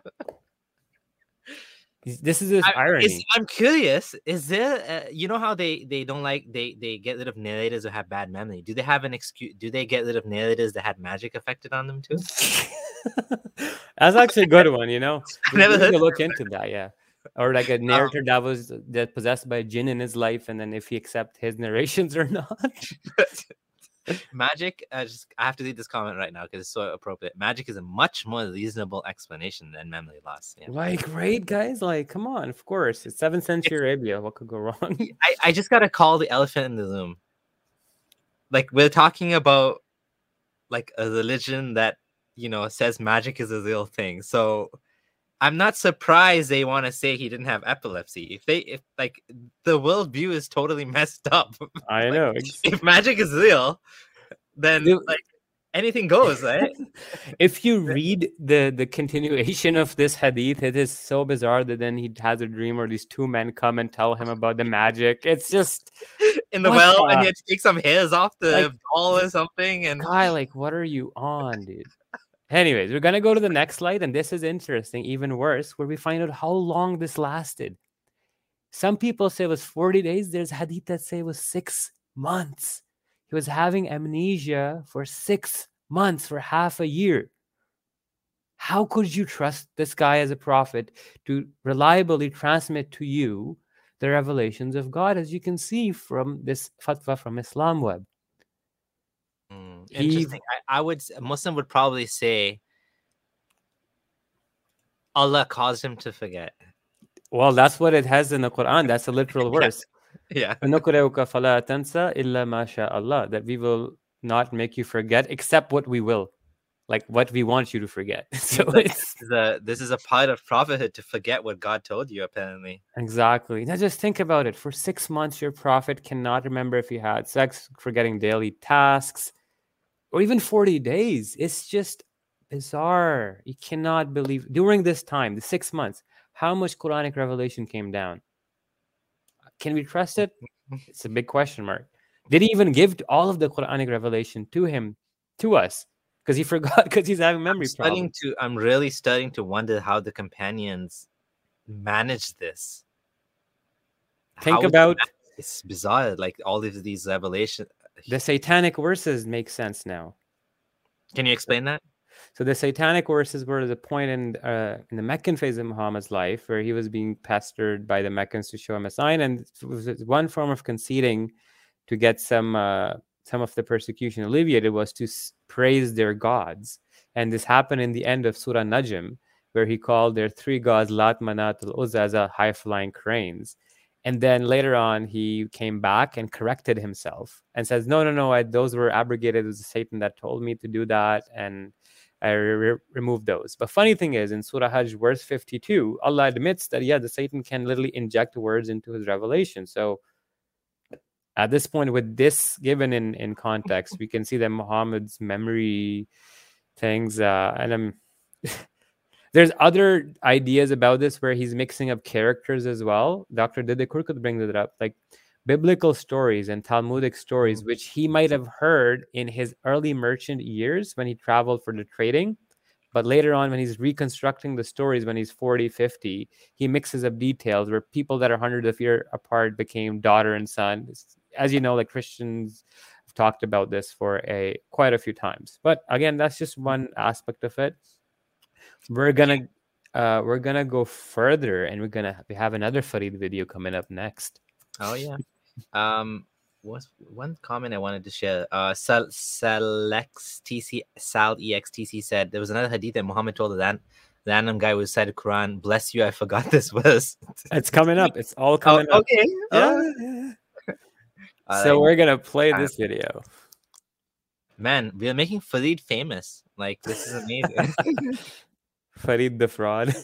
if you have uh, a problem with your temporal lobe, you might have a visual field defect. Do, do we have any reports of that? I don't believe we have any reports. No, no. Ah man, this poor guy is like they just they just don't know. They just don't know the literature. So I'm just gonna quickly go over what it says on the right side. So a short report: post-ictal blindness, ictal meaning seizure. So see, blindness can occur, or visual field defects. Uh, cortical blindness following grand mal seizures occurred in five adult patients. The causes of seizures included idiopathic epilepsy, vascular accident, brain cyst, acute encephalitis, and chronic encephalitis. Uh, blindness was permanent in one patient, but the others recovered within several days, since most of the patients were either unaware of or denied their blindness. It is possible that this event goes often unrecognized. Now, despite this being hard to detect 14 centuries ago, this was still recorded. We're going to go to the next slide and show you that, like I said, Farid's cousin is saying Muhammad didn't have visual field defects. He, in fact, did. So, uh, during the Black Magic episode, we're going to be reading this from, uh, I believe this is uh, the book of Qadi Ayaz Ashifa. And it says on the left side, uh, Az-Zubayr uh, said the Jew of Banu Zurayq tribe bewitched Allah's messenger and cast that magic amulet into a well. The messenger of Allah was subsequently about to deny his sight till Allah guiding him what they did. On the right side, again, it says uh, he assumed the story uh, uh, became apparent for you that magic was conducted against the prophet's body and organs, not against his heart, thought, and mind. Yet it affected his sight and prevented him from having intercourse with his women and eating. It caused his body to be weak and afflicted with ailment. Uh, and we're going to get to the next highlighted bit. So that was done due to the disorder of his sight, as stated in the hadith, and thereby he would think that he saw one of his wives or watched an act to be done by others, but he did not do that, indeed, owing to being impaired and weak in his sight, not because of any disability to distinguish it. Uh, but yeah, it's uh, it mentions that Muhammad had an issue uh, with his eyesight, and I believe one of the it says that he would try to grab a doorknob and he wouldn't be able to grab it. That hadith might be coming up next. Oh wow! Is that Yeah. why we four witnesses for adultery? Because the Prophet didn't really see very well. oh my god, that is funny. But yeah, uh, now we have a So, visual so feel of Qadi Iyad is quoting a hadith that said he he couldn't see properly. That Yeah, yeah. So he's describing s- issues with Muhammad's sight, uh, bodies in Oregon. I just want to read this one thing. He imagined the things that he done not so. Yeah. So that was done to the dis- disorder of his sight, as stated in the hadith, and thereby he would think that he saw one of his wife or watched an act to be done, but but he did not do that. Indeed, owing to being impaired and weak in his sight. Right. Uh, but anyways, Anyways, we're yeah. gonna go to the next one. We then have uh, Ibn Qayyim in his Tafsir of Mu'awwidhatayn. Uh, he says, uh, they say the scholars that the magic that afflicted him was temporary illness which God cured him of. There is no shortcoming in that and no defect in any way. For illness is permissible for the prophets as well as fainting. So it alludes to a lot of the other prophets fainting too. He, peace be upon him, as in Muhammad, fainted in his illness and he fell when his feet was dislocated and his leg was grazed and cut. For this is amongst the trials which increases. So Allah afflicted him with magic and it caused him to lose his balance, fall, he would faint, and the fainting is tied into him falling and hurting his leg. As we see again, this is another interesting uh, thing reported by Ibn Kathir. Why does this coincide with his magic and fainting, right? Uh, going forward, Can I just read this comment? I thought this is very interesting. Mhm. So then Alexander says a prophet can't be sick for the same reason everybody else gets sick. Because Mhm. back then the sickness, bad luck, etc., all had a moral component to them. Thus, a perfect prophet needs an elaborate mythology. This explanation Mhm. me just fits really well. Of course, the prophet didn't get sick. Of course, he didn't have illness. It was magic. I mean, to me, that's even worse. That magic worked on the prophet. I thought he's supposed to be like some superior, pure, you know, like it's bizarre. Like he's the one that's leading Quran more than anyone else, in magic on. It's kind of bizarre if that's the reason, but that's a fascinating idea. That if that's you know, like if that was the thinking behind using magic to explain it away, you know. Exactly. It's just like because they have to save his save mental health. like, yeah, his mental health has to be saved. That's what it is. You have to unload the burden from the mental health from memory loss and project it onto mythology, i.e., magic.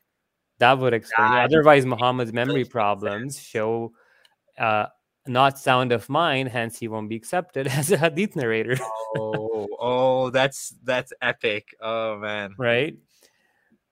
But yeah, uh, we're gonna go to the next one, and this is a paper from uh, Muhammad, the unreliable hadith narrator, had magic on him. he had memory loss, forgot verses of Quran. He forgot verses of Quran. You want to trust him to narrate hadith? exactly, So exactly. basically, none of the hadith are valid anymore because Muhammad himself is an unreliable translator, Oh man. unreliable narrator. I mean, oh my god, that's such an incredible insight. I mean, it's funny because it's ridiculous, but it just shows you how ridiculous this is. Exactly, exactly. Like it just doesn't add up. Now, next slide is going to get even more interesting. This is a paper published in the Journal of Semitic Studies in 2000 by University of Chicago doc David Cook. I mean, it's academic paper. You can read it from full detail. It goes over all the narrations, how the story evolved, who says what, the Shia, the Sunni, early scholars, uh, medieval scholars, later modern scholars. But you just got to notice something. On the left side in the highlight, it says, one of the most unusual stories associated with the Quranic surah regards one, Labid al Asim, the Jew, who, according to many accounts, managed briefly to bewitch the Prophet Muhammad, leaving him in a catatonic state. That means like unresponsive. Uh, yeah, or like limp, or like yeah, unresponsive, so basically. Um, on the right side, it says Sunnis also continue to mention the story of this guy, and then he says, but he allows that some of the limbs of the prophet were out of his control for a time. Uh, again, this is a long, so long, long paper. This is so weird. Yeah. It's like it's not just like mythology. It's like mythology which you don't know which one's the correct word. It's like there was 50 copies of like Harry Potter and they're all different. and you don't know which is the right one, and people actually believe in it. Exactly, exactly. It's just uh, it's wild. it's uh, so now the next slide is just uh, graphic imagery, but just fair Oh. warning. This is I think Ibn Al- uh, Qayyim's book, and he's coding on the left side, and this is interesting. So what you see on the right is what Muhammad started doing to alleviate the magic. Okay, he thinking he's having memory problems and stuff. He starts to fix it by cupping himself with a horn on his head. As you see at the bottom, Abu Ubaidah has mentioned in uh, Gharib Hadith that Abdurrahman narrated the Prophet has his head cupped with a horn after a spell was cast onto him. We've seen from other hadith before that he had unilateral headaches, i.e., migraines on one side of the head, and he would cup his head as well. And what it looks like with blood coming out is what's on the picture on the right. Now, I don't need to explain to you why draining blood from your brain area is not a good idea, especially with vacuum suction cups. And it creates, we'll see in the next few slides what ends up happening. So, as we see, we have uh, on the left side a reference uh, National Center for Complementary and Integrative Health about cupping. In wet cupping, the skin is pierced and blood flows into the cup, like we saw in the picture. Safety it says cupping can cause side effects such as persistent skin discoloration, scars, burns, and infections, and may worsen as psoriasis. But here's the interesting bit. Rare cases of severe side effects have been reported, such as bleeding inside the skull after cupping on the scalp and anemia from blood loss after repeated wet cupping. On the right side, we say The Prophet had himself cupped three times in the veins at the sides of his neck on the shoulders. Ma'mar said, I got myself cupped and I lost my memory so much so that I was instructed to recite Fatiha by uh, my friends. He had himself Wow. cupped at the top of the head. Now, funny thing But is, Mah- Muhammad in the prior hadith we saw did cup himself in the top of the head. And this hadith right under. How would he read Fatiha if he has memory loss? Wouldn't he forget? he might forget Fatiha too, right? Which is ironic because Prophet Muhammad wanted people. I'm saying Prophet Muhammad, but Muhammad wanted people to memorize the Quran, but uh, like he's teaching people things that actually damage the memory. This is an amazing hadith. I've never, I've, if I've seen this hadith, I didn't like it. Didn't reflect on it. Like So- the memory loss part. That's So. Muhammad's companion followed his advice and ended up causing himself this fucking. Hey, guy. I have people in my life today, uh, not today, but I mean, I met, I was a Muslim guy, and he did the cupping. I asked him what happened. He didn't do it on his head, thankfully. It was wet cupping. He said he got sick. He was vomiting, and he, he Well, yeah, I was like, I would never do that. Even as a Muslim, I was scared of doing that. It was like, It's- it looks so weird to me. And the funny thing is, the guy on the top hadith says he got cupped in the middle of his head, on the top of his head, and that's what causes memory loss. Look at what Muhammad does in the hadith under. The Allah's apostle was cupped on the middle of his head. oh my god! Like it's the This is irony of ironies. And no wonder his fucking memory's messed up. Sorry for the This is wild. I this is like mind blowing. This is like evidence. This is scientific evidence right here. Muhammad caused made his memory loss worse. how how do you how can you refute this? This is wild. You don't even need a scientific paper. The the, the other hadith, It refutes itself. the other hadith says it right there. that they were they were telling him that it, it happened to him because he cupped himself on the middle of the. Oh my god, this is wild, Ah. Man. Next slide. right on. So yeah, the next slide is Muhammad would forget the Quran, right? Like we talked about the hadith. A prophet heard a man reciting the Quran. He said, May Allah bestow mercy upon him. He has reminded me of such and such verse and surah. Uh, heard a man reciting at night. He reminded me of this, which I was caused to forget. So he goes on and on about the same affirmation. Uh, yeah, and he even prays for the guy, be merciful to Abbad for reminding me of the forgotten verses and Oh, that's the one they. would- Yeah, that. Yeah, Yeah. so Muhammad's now forgetting the Quran. So let alone he'll be accepted as the hadith transmitter. he can't even memorize the Quran. How can what kind of a hafiz is he? He'd be rejected in a hifz competition. He'd forget. oh my god, this is this is wild. Like like the the the the repercussions of these statements are so devastating to Islam. exactly. And now we are coming up to the Muhammad would forget what Gabriel told him. so the next slide, we're gonna go to Sirat Halabiya. Uh, I'm using the Urdu one. I'm going to read it out for you and I'm going to translate it quickly.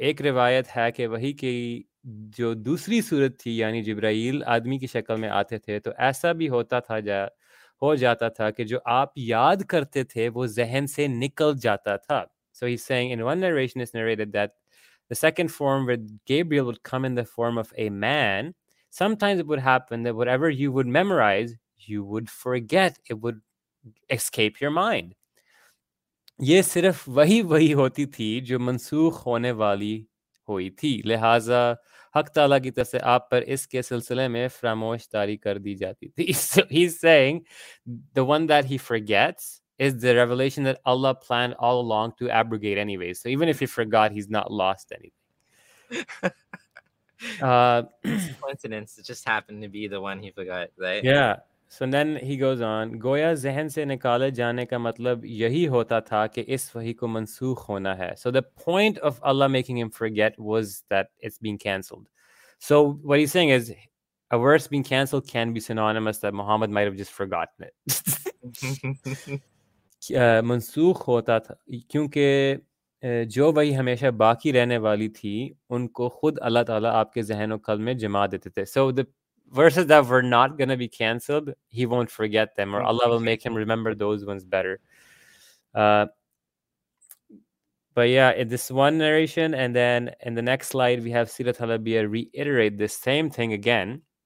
Uh, वही मुझ पर दो तरह से आती है एक तो ये कि जिब्राइल मेरे पास आते हैं so revelation comes to me two ways one is that Gabriel comes to me uh, और जिस तरह एक आदमी दूसरे आदमी से मिलता है like a man meeting another man और इस तरह मुझसे मिलते हैं। So Gabriel meets him like he is meeting a man ये वही मेरे जेन से निकल भी जाती है। Muhammad is saying sometimes this revelation escapes my mind और दूसरी सूरत में इसी तरह वही आती है, जो कुछ घंटी की आवाज़ सी होती है। And then sometimes revelation comes to me in another form which is like the ringing of the bell this one uh, mere kalb ke andar jam jati hai aur kabhi zehen se nahi so he says that when he gets the ringing bell sounds that one he never forgets that one stays in his heart but when gabriel comes to him in the form of a man that one can sometimes be forgotten uh, but yeah, he goes on the same thing, explaining the same thing and how he talks to Gabriel. Sometimes he forgets. Uh, so that was a very, very interesting section that's now coming to a conclusion now, if you have any comments, any questions from people, we'll take them now because this was a roller coaster where Muhammad's cupping himself on the head, his falling, hurting his leg, catatonic state, losing control of his limbs, forgetting he had sex, forgetting he had did things for six months. Uh, I don't even know what to say. Yeah, I know. This is wild. Uh, the astronomer says, Do you think that guys think that Farid cupped himself, which is why he doesn't remember these hadith? I mean, it is sunnah. He, he can't even be offended at us asking him to cup his own head. Yeah. Because if he gets offended at that, that means he's offended at Muhammad cupping his own head. Hence, he's offended at the sunnah. So, yeah, he should definitely try the prophetic sunnah once in a while or ask his cousin if cupping yourself on the head is a good idea because he's a neurologist, right? Oh, that's a challenge to Farid right there. Uh, Great Jedi is just laughing at what we said. Hadith transmitted with memory loss. This is not just Hadith transmitted. This is Quran transmitted from Gabriel. You have Gabriel, then you have memory loss person, then you have other companions. So who cares if the Quran's mutawatir, even though it's not mutawatir? Your main transmitter has memory problems. It, it opens an whole, so the epilepsy argument adds this whole new layer to the long lost verses or the verses that went missing. Muhammad must just legit have gotten forgotten them, right? So this is hmm. definitely a, a interesting one. And then the sheep eating the thing, all that. It's just uh, very interesting. Right So- on. More com- okay. Do you want to do another section after this, or should we end off? What do you want to do? There's still more comments, by the way. we can t- take one more section and this is kind of like a say, uh, is kind of a digression from the main point i wouldn't have brought this up the mm-hmm. gait disturbance of muhammad and possibility of maybe hydrocephalus because i only brought it up because dr Dede Kurkut brought it up. Okay. uh, we'll do that and then after that section we will switch gears uh, for the rest of the series mostly towards his personality changes and his delusional beliefs. So i guess yeah after this current this coming section will be a good uh, point to end for today. All right, so let me let me go to the comments because there are Mhm. some interesting ones. Soren Alexander says Christianity has Paul, who may many think might have been an epileptic, but not enough seems to really be known about him to apply this sort of extensive, amazing research. The miracle of Islam, we have the preserved epilepsy of Muhammad. It's just amazing. It is amazing, actually, isn't it? exactly Unintentionally, right? hmm And another was- another ahead, comment that i'm just reading is why does gabriel relay a message to momo when he has to go fix it later with a better message like why is he giving him That's a good point. seizures Hmm. That's a good point, man. If you guys are new here, don't forget to subscribe. Click the bell notification, as Salex T says. the ringing bell we missed. Actually, a couple of people in the comments said I didn't get notification today, so you got to click the ringing bell so that you, you'll be reminded of the next ringing bell uh, episode. um, Uh. yeah. So th- this is kind of like what, what I was kind of alluding to, but not I wasn't saying it in this way. Like they don't believe in mental illness and science. So how would you convince them with evidence? And yes, if they believe in magic, already there's no point. Magic and jinns and all of that. But but there is a point. Look at Abdullah Gondal. Look at me. Look at all the ex-Muslims in the chat. Like we all believed in this stuff. Hmm. As stupid as it is, there's a way that it got into a psyche. In my case, Abdullah Gondal was born into the religion, meaning his parents raised him as a Sunni Muslim. I chose to, I put this on myself. I converted to Sunni Islam from Ismailism.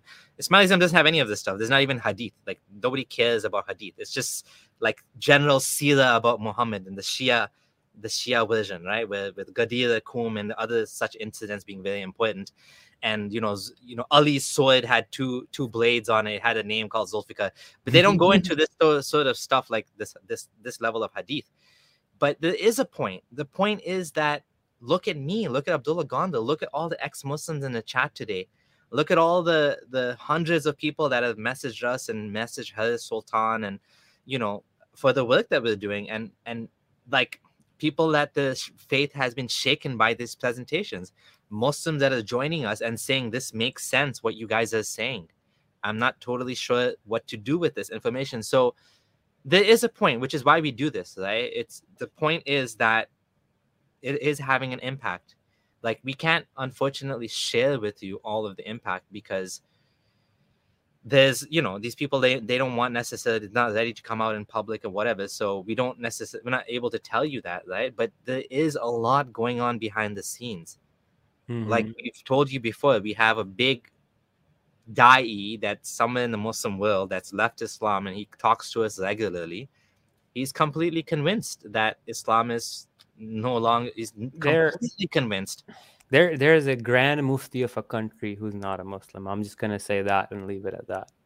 Okay, so uh, I'm not gonna name the country, the region, who is, but yeah, there are people at that caliber who have left the religion. It's just the timing whenever they come out, whatever. Uh, but yeah, the point where the large tsunami is gonna happen, I believe, is uh, is getting closer and closer. adnan hafiz uh, thank you for saying this cupping to the head is extremely dangerous hmm That is indeed very dangerous. And as a Muslim, if you can see this, it, and there's so many hadithim, you can go on sunnah.com and write uh, cupping head. You'll get a, quite a few. Now, connect this with Muhammad's headaches, Muhammad's migraines, Muhammad's fainting. A lot of it starts to add up. adam says cupping is rampant in malaysia hmm the prophet uh, was cupped while he was fasting in Bukhari. Oh, that can't be good for you. Yeah. I was gonna say, um, I just want to make one small comment. I'm not a fan of this, you know, naturopathy and homeopathy and all this alternative medicine in general, but like a lot of like there's Olympians that do cupping, but they don't do the wet cupping. They do the dry cupping where they they do suction, but they don't. There's no cut. They don't make a cut in the skin. hmm And you know, I think some of it is superstitious. Maybe there's I'm not gonna make comments about whether that's beneficial or not, but what we're seeing here is totally different. We're talking about wet cupping where you're cutting and you're pulling out blood. Obviously, I don't think there's any medical benefit to that, but I could be wrong. I don't know. But for sure, it's like buyer beware. If you're gonna do that, like There's an incident where Muhammad got cupped and the blood that came out, this one guy drank the blood, his companion. Yeah, Zubair and then Muhammad prayed for uh, his being blessed or something, and it's just bizarre the delusion. We'll get to Yeah. that later. Okay, so I think that's enough comments. Uh, let's let's Mhm. let's finish off this. Let's do this one last section, and then we're gonna f- call it a day for today. So uh, Muhammad had a weird gait disturbance. Now we're not told when he acquired this. Did he have it all his life? Was it in the last uh, half of latter half of his life? Uh, last few years, uh, but it is anomalous in a way where uh, when you add up, uh, hydrocephalus can consist of triad of symptoms where we have a uh, uh, urinary incontinence issue pop up, gait disturbance, and an enlargement of the head may pop up. Uh, again, we have some evidence that alludes to Muhammad having some of these things, which is very interesting. But this is not, again, primary evidence for the epilepsy diagnosis. This is something that can coexist with epilepsy. Again, just uh, view this section with a little bit of a grain of salt. But let's get into it. Uh, I'm gonna get to the second part, uh, second the slide. Sorry. Uh, there's one more super chat. I just want to call it out because again, Georgina coming to uh rescue again for the third time with 90 British pounds. There's a lot of money. Honestly, thank you so much. Thank This- you so much. Wow. You know, this is like wild to get to get so many donations from one person and one we really appreciate this thank you. This is Thank like you so much. it's too much but honestly thank you. Um deconverting a grand mufti now that deserves a super chat. Science reason and logic is has and will be the future progress for mankind for sure. Um i i don't know are we responsible for this or are we i don't know exactly i think maybe we play a part in it. Yeah, i don't want to take all the credit for that but it's someone that reached out to us you know after having this experience and of course i i, I don't want i'm not going to take credit for this but I, I will say maybe we played a part of it like i'm can't really say more than that Another question I see in the comments: hydrocephalus in adults does not usually cause noticeable head swelling. Yeah, uh, that is true. So that's the thing, right? We don't know. We've come to this large but we don't know if he had it from his childhood and it because this was from his birth and he had a large head before the skull plates fused together, and hence it stayed, or was it if you have a hydrocephalus in adults, your skulls are all even fused together, so the chance of your skull expanding is rare. So again, uh, we're gonna just show you some pictures of people as well. Uh, but let's get to this section. We're gonna go to the first slide. Uh, so, what are the symptoms of uh, NPH? Uh, it's triad of difficulty walking, cognitive impairment, and impaired bladder control. So, uh, you can have a weird gait disturbance, mild dementia, like Mohammed sometimes displayed, and then urinary incontinence, impairment in bladder control. Uh, and on the right side, we see hydrocephalus and ep- epilepsy. Epilepsy is common among patients with hydrocephalus, and the risk of development of epilepsy continues indefinitely for those patients. Right? Interesting little link. Now let's get to the uh, next slide, where it's going to be a small little uh, minute clip explaining by an expert, Dr. Marion Walker, how epilepsy and hydrocephalus coexist. Well, Common, it's, uncommon? it's, I would say it's common, Common. yes. Um, seizures associated with hydrocephalus um, is common. Um, the uh, the reason for those seizures can can vary. Uh, it, it could be related to um, the underlying cause of the hydrocephalus. Is there malformation of the brain? Was there an infection that might have created the hydrocephalus and and caused some some seizure foci? Was there bleeding that might have done a similar thing? Um, so the underlying cause is more than likely the cause also of the seizure. We realize that epilepsy and hydrocephalus can coexist, and it's common, like he said. That's an interesting one. Now, why did Dr. Dede Kurkut even suggest that Muhammad might have suffered from hydrocephalus? This is where it gets interesting. Now, gait abnormality and megacephaly. So on the left side and top, we're going to go from the left to the right. Uh, Abu Huraira said, when he faced someone, he faced him completely. So when Muhammad would turn, he would turn his whole body around. Okay, this is a gait disturbance we'll come to in a little bit. I have never seen anyone like him, and I will never see anybody like him. So even the companions you'll see will keep saying that the way Muhammad walked was so abnormal that they've never seen anybody like him. Now, the second one it says, uh, the Prophet, grant him peace, had a large head and large eyes.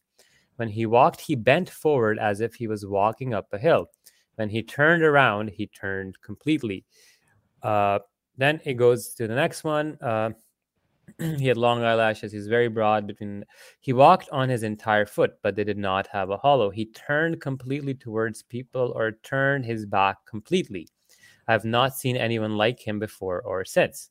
In Musnad Abu Talib, we see narrated by Ali that he had a large head, large hands. His face had a reddish color. Uh, when he walked, he walked energetically as is walking downhill. I never saw anyone like him before or since. Uh, same thing when he walked, he walked energetically as if walking downhill. I've never seen anyone like him before or since. Now, this is a little bit eh, weird, but what they mean by he walked energetically, but with a forward lean, going down a hill, these are hard to visualize, but I will show you a video which can somehow give you an idea. Uh, he says when he walked, he walked energetically as if lifting his feet from a rock. Now, this could be a magnetic gait. I don't know exactly. I've never seen anyone like him before or since. May the blessings be upon him. So we find out a few details that Muhammad had a weird gait. a walking, a gait abnormality, a walking disturbance. Uh, this again happens if with hydrocephalus, where there's pressure uh, from the fluids in the brain on certain parts of the motor cortex, which can result in gait abnormalities. A lot of other uh, neurological disorders can cause similar things too, like Parkinson's, Huntington's, and whatnot. Uh, so uh, we also learned that he was megacephalic. He had a large head. Now, next slide is a video. This is not exactly what Muhammad's uh, walk gait was, but this is very close to what it would have looked like. Uh, it's mute. You, you're on. So uh, before we start the video, I just want to say that this uh, video, I believe, is just demonstrating a Parkinsonian gait, which is not all exactly like the hydrocephalic gait, but this is the best, closest video I could find to what might resemble uh, the ones reported in the hadith. Now, bear in mind, I don't know from what time these hadith are as to Muhammad always walk like this. Was he like this later on his life? So we don't know enough to be sure, but very interesting. Let's get to that video. This gait is the gait that is a hypokinetic gait. Um, the prototype uh, is Parkinson's um, or Parkinsonian type of gait, in which the patient will have a posture in which he'll be stooped over, leaning forward, and then will have difficulty as far as initiating gait. When the gait is initiated, there are small steps Oftentimes there's a there's a tremor associated with this. And as the gait progresses, there may be a picking up of speed or what's called a festinating gait. And then in turning, instead of having the normal turning, the patient will turn en bloc, which means they'll turn almost as a statue moving around and then again having difficulty starting and the marsh petit pas.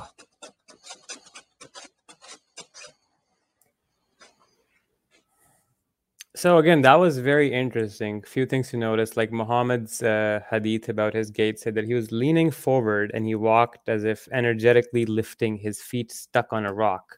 So I don't know if it's like he had a difficulty time initiating the gait, or he was doing this, it's very very interesting and then the additional component where he would turn completely and then the sahaba being surprised that they've never seen anybody walk like him which is a weird additional detail. Now uh, next slide i'm just going to show you with the large head so if people know what uh, megacephalus in adults could look like. I did read about muhammad for his large head and the scholars do say he had a large head but they justify it by saying that jimmy neutron had a large head therefore big brain therefore more intelligent therefore prophet that is not the case. In fact, these kind of anomalies are in uh, are not something you should be proud of. This indicates uh, pressure in the head, uh, fluid in the head, causing your head to swell up. Uh, but yeah, we see two adults with a with hydrocephalus that could have an enlarged head. Now, again, we don't have a picture of Muhammad to know if he indeed had had this big was it a little lesser? But it's in a very consistently reported detail that he had a large head and then his gait was weird and be leaning forward and whatnot. Uh, now next slide. Remember we talked about urinary incontinence being one of the third symptoms or bladder control? Sometimes you don't have explicit references by muhammad but you have to fetch for him from during through reviewing his habits in his life. And this was noted by Dr. Uh, Kurkut too in his book. Uh, the Messenger of Allah was obsessed and he said most of the torment of the grave is because of urine. Why? You could be a hundred other things. Why is urine such a thing? And urination is the main cause of punishment in the grave. This is bizarre. Why is he so obsessed with urine cause? Right? Allah's messenger said, Beware smearing yourself with urine because it is the main cause of punishment in the grave. Then on the right side, we see the messenger of Allah passed by two new graves, and he said, They are being punished, but they're not being punished for anything major. One of them was heedless about preventing urine from getting on his clothes, and the other used to walk about spreading malicious gossip. The messenger of Allah passed by two graves, urine. Uh, he heard the voices, and then in the last one, he says, uh, Again, urine drops over his body. He then took two branches of fresh date palm and then split them and dug them on each grave and said, Soon if their punishment will be softened as long as these branches are green. Again, you see a weird connection between urine, out of all things, being the main cause of grave torture. It absolutely makes no sense unless Muhammad unless Yeah. Muhammad himself had issues with his own bladder control and that he was constantly smearing himself, and that insecurity came out in the form of you being tortured in your grave if you don't clean because up. because urine is considered najis and dirty and it's not like because otherwise you would think you know if this was anything other than urine he would be like this is a sign of the blessing but of course he mm. can't say that because that seems you know especially in that culture i mean in general in any culture but um other than the camel urine drinking thing which is okay weird but anyway It's, it's just yeah, it's just bizarre, right? But yeah, um, this concludes this section, and then the next slide is gonna have a big red background, uh, and we're gonna go through a personality change table, and from there on, we kind of shift towards his personality changes. Awesome Um, but yeah, that was all for today, guys. Uh, thank you for joining. Uh, I mean, we'll have some questions, some comments for a few minutes. Yeah. And if you guys want to go over quickly just to prep you guys up for the next part, we can look at that table. Okay, Uh, we'll yeah. we'll quickly look at it and then we'll end off. um, alrighty, yeah, I did some actually really excellent comments I want to share, which was one of them is this one, uh, Black Angel. Uh, you know, uh, she's always here in the in the chat and always making me laugh my ass off with the comments she's making. But she's being serious and she says, "You guys totally changed my image of Mo. Muslims will watch these series." Muslims who will watch this series will never again see Muhammad in the same light. Yeah, if, if you see it once, that's it. You can never ever see the guy being a prophet. It's it's the, the evidence is too damning, too explicit, and like I said earlier, too, that Muhammad should not be convulsing, forgetting, fainting, frothing at the mouth, do, and seizing at all, like none Yeah. whatsoever. There's no there's no ex- exception. Like No as soon as yeah, as soon as any of those things start popping up, you have a valid reason to point questions at his mental health because from what we know now of modern neurology, and just why is God like Ali Rizvi keeps saying kicking him in the nuts every time he wants to talk to him, Yeah. right? Whereas we have Yeah. other epileptic or other other patients uh, that experience ecstatic or happy seizures, right? Yeah, like that So- young guy. Mm, e- Exactly, exactly. But yeah, it's gonna it's it's it's like I said, it's a paradigm changing uh, view, and the evidence when you see it once, you're like, whoa, everything kind of starts making sense. Why he was so weird and bizarre. Another thing is a lot of the times what people do is they expect Muhammad to behave like a normal person and follow normal thinking and logic, and when he doesn't, they say, oh, you know, because he he self he criticized himself or something, he he he can't be doing it for like his own personal desires. It has to be for God, right? A lot of times we have to change our expectations for Muhammad because he wasn't normal, mm. right? So that's why we see a lot of his behavior. Like it doesn't make sense. Like why did he start marrying all these women, eighteen women in the last what uh, ten years of his life, right? And why were they some of them super young? And like a lot of them, like Muslims say, like oh they were widows. Well, dude, they weren't widows because the fact that they were widows. They were widows because Muhammad made them widows because he killed their husbands and then he would ask them to marry him. Javeria, Safiya, Rehana, all three of them, he killed their husbands and then married them. Right? So Yeah. Absolutely. Um, Sarah Laney says, I'm pretty much convinced you guys are right. I am convinced as well. Um, there there is the evidence is is is explicit. Well, my uh point was that it's so clear that it's on top of the it's, it's the Muslims' burden of proof now to prove us that these were revelations and not seizures. Like the burden of proof has shifted due to the insane amount of evidence we have. Yeah, I was gonna say um, this is a kind of funny comment, but I'll just share it anyways. Talking about the big head, it was Ludge because he always had some cups under, under his turban. um, that's interesting. I didn't realize he had a big head. I, I missed that. Um, someone said, "Imagine Salafis copy the the walk that he had." yeah, here it is. Hulk said, "Imagine Salafis have to copy that walk because they copied the the companions all over Did. the too, right?" There were hadith where there's I think it's Abdullah bin Omar. Uh, it's not a hadith, but after Muhammad had died, he's walking and he gets off his his camel or his ride, and then he squats and he does nothing. He squats and gets up a few times from this place, and the guy's like, "What the hell are you doing?"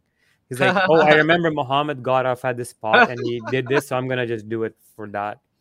Yeah. Right. So the same thing. Why is Muhammad obsessed with growing the beard, imitating Muhammad's way of living, lifestyle, dressing, shave the mustache, grow the beard? These are all signs of OCD and delusion. We'll get to that. Yeah. Um, jo- Joeg, I hope I'm pronouncing your name right. I don't know how those dots work. Um, said friendly ex-Muslim. Does Abdullah have a Patreon account? No, he doesn't. Um, the donations that you make today, tonight, will go to him. And also, there's a two Abdullahs link uh, on my blog. You can click on that and make a PayPal donation if you're listening to it after the show, because uh, we don't have super thanks just yet. Uh, YouTube is working on that. They're slowly rolling that out. Once that comes out, then you'll be able to donate directly on the episode, and uh, you know the money will go to both of us. Um, but yeah, and again, thank you to Georgina who, donated a lot of money today, and you know honestly most appreciated money is valuable. And you know this will this money is used if you want to know where the money goes the money is goes towards abdullah gondal so he can you know take more time to do this because obviously he has to work a job as well provide for his family he has a wife and kids. And as well i have a research assistant. He doesn't really do research right now but he actually does a lot of the subtitles um, I hire someone to help out with the with the, the thumbnails. Um, right now, I don't have a video editor, but we're working on that, training him to do video editing as well. Um, tons of stuff that is just there's just no time for me to do this on my own. So the money is used for stuff like that, so the channel can keep going while I'm busy at my nine to five. And you know, Abdul Gondal, this this work is so valuable that if we can actually get more money to do this so that he ha- can spend less time doing other things that's just that's just incredibly valuable. Um, but of course even if he didn't get a penny he would still do this because he cares about humanity and i care about humanity too. So at the end of the day we love this topic. We're, we're just like you know we love this topic anyway so we will talk about it. So i think that's all the great comments. Uh, there's probably more i missed. I apologize if i missed um any good comments uh oh, doorknob uh, doorknob head thank you for uh the super chat as well 50 dollars um I saw you on the other show, Apostate Aladdin. So you're making up for missing a show because you were on that show. But I'm just kidding. Apostate Aladdin and Infidel Noodle, the uh, best buddies as well. So if you guys are watching this show, uh, our show, it's all good. You know, they're doing amazing work as well. um, go ahead. You want to say something? Oh no, nothing. I was just gonna say thank you so much for uh for all the the, the good comments, the appreciation. I I am so thankful to you guys. I'm just I just try my best to do this to get this information out. Again, I realize this is bigger than me, bigger than Samir. It's about a lot more people, their faith, and yeah, I hope it's spread and people realize and open their eyes. Okay, last so question since Yeah. it came up, and then we'll we'll end off with that little sneak peek. Uh, does Gondal agree on the diagnosis of Geschwind syndrome? I don't even know what that is. So that is exactly the next slide. So uh, this exactly the ensuing personality changes that happen uh, have been called Geschwind syndrome by this doctor. But uh, without going into too much details, I'm going to just quickly go over just a table. This will prime us for ready us for the next part of the series. Uh, so on the left side, excessive guilt and hyper moralistic females can be part of the CPS patient's life experience. We see Muhammad obsessed with moral issues and whatnot. If we see this in Muhammad's life pattern, we can start to inquire his life experience is reality oriented. And obsessionalism may be seen in CPS patients reflective of anatomically abnormal reverberating circuits that drive behavior to compulsive ideas, leading to ritualistic performances such as praying five times a day in a certain manner.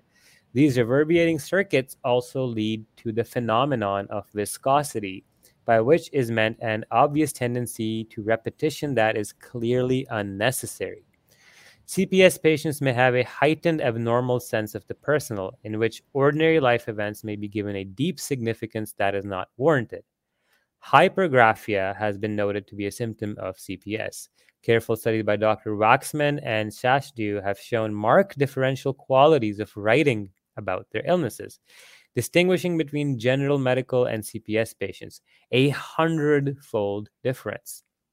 Another personality characteristic seen prominently in CPS patients is a heightened sense of religiosity.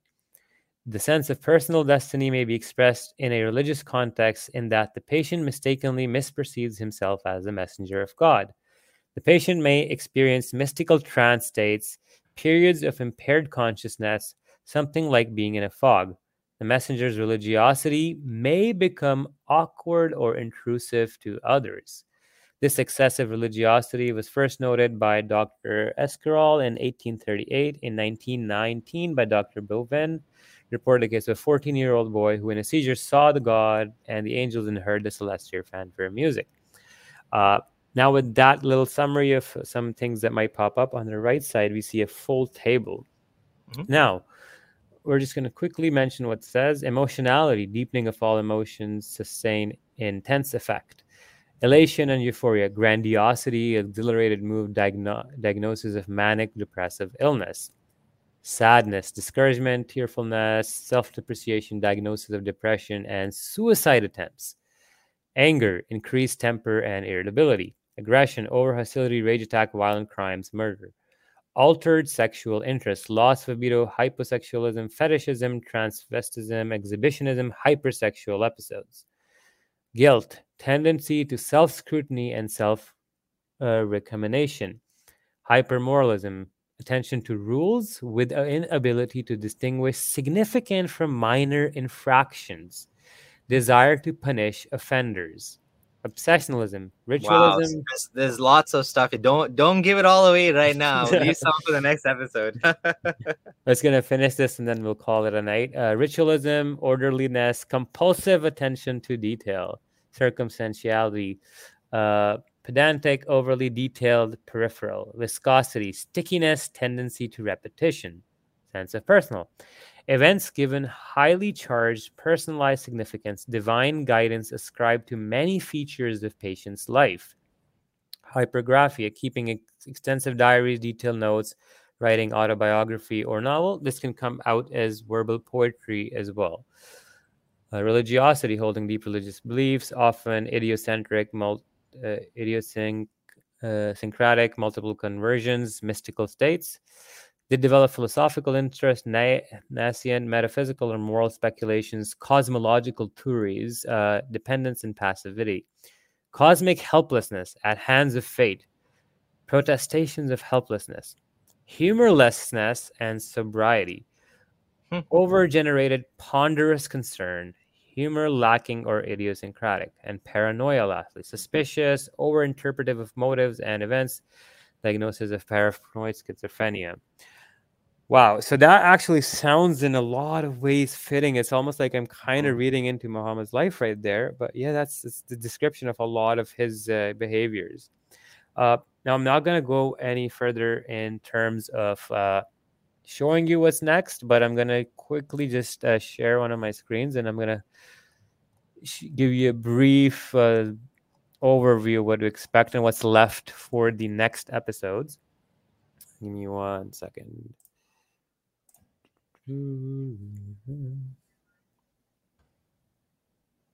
Okay. oh, And let me then share my screen. Yeah. I got it there. Perfect.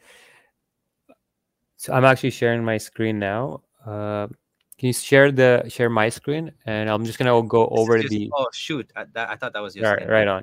So we have anger, Muhammad's face turning red. Uh, due to anger, he would scream at people. Uh, didn't smile that much. Muhammad would get his face red a lot at times. It's anomalous. His anxiety and paranoia was well known. His sexuality, there's an episode coming up. a lot of weird stuff. His Capgras, where he'd mistake Dihya Kalbi as an angel. His delusions, where he was literally high as hell, looking at colorful trees and butterflies flying around. His holy spittle, his bodily delusions, his other delusions, we're seeing things. Then the hypergraphia part comes about where we analyze the Quran.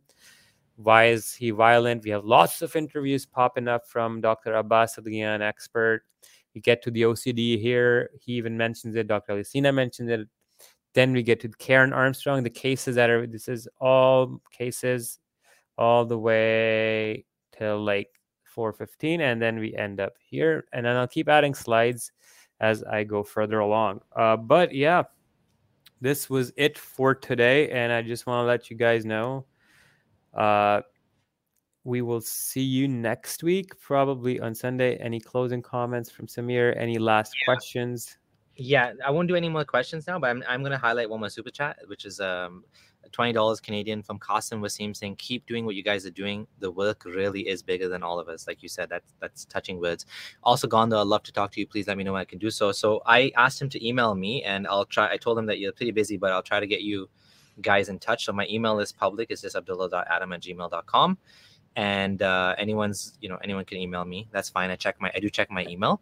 And uh, with that we're gonna call it a wrap. Uh, thank you doorknob head. Thank you georgina. Thank you kasim and everybody else that donated earlier on in the show um, whether big or small amounts. And um, of course for coming here and joining us and making this like you know your comments make the show much more interesting. It's not it's not only the super chat it's just the comments too. Your comments make you know especially if you have questions that are related to the content that someone else is going to be thinking especially if you're muslim and you're thinking well what about this?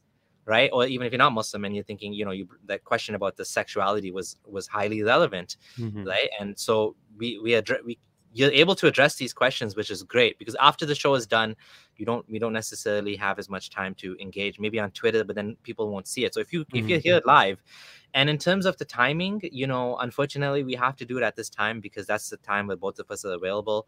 Um, if possible we'll try to you know i'd love to do earlier as well during the day but it's just not necessary it's not possible right now to for both of us to have that time in common. Maybe at some point um, but you know in the future we will try to do earlier because i do know this time is a little bit difficult for people Mhm. um but yeah no that's that's great and thanks for everyone that joined us tonight and uh the next episode is going to be great there's a lot of you know characteristics there that like as soon as you said them for example you know self scrutiny uh religiosity obviously paranoia you know lack of humor that's a big one Mhm. because there's a lot of comments from muhammad about laughing dead the so Yeah. there's a lot of stuff coming to uh from the next next uh, episode and uh, maybe we'll have some more from farid uh, gangu telly maybe he'll actually respond i don't know um this that'll make it interesting you know if we get some responses Yeah, yeah, definitely. But at this point, it's like if he makes a response, it's gonna be just like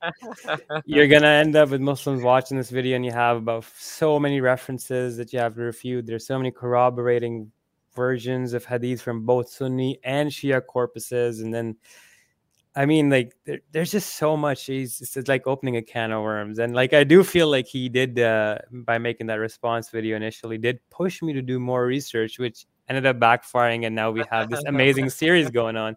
So uh, yeah, thanks to uh, Farid in, a, in an indirect way for motivating me.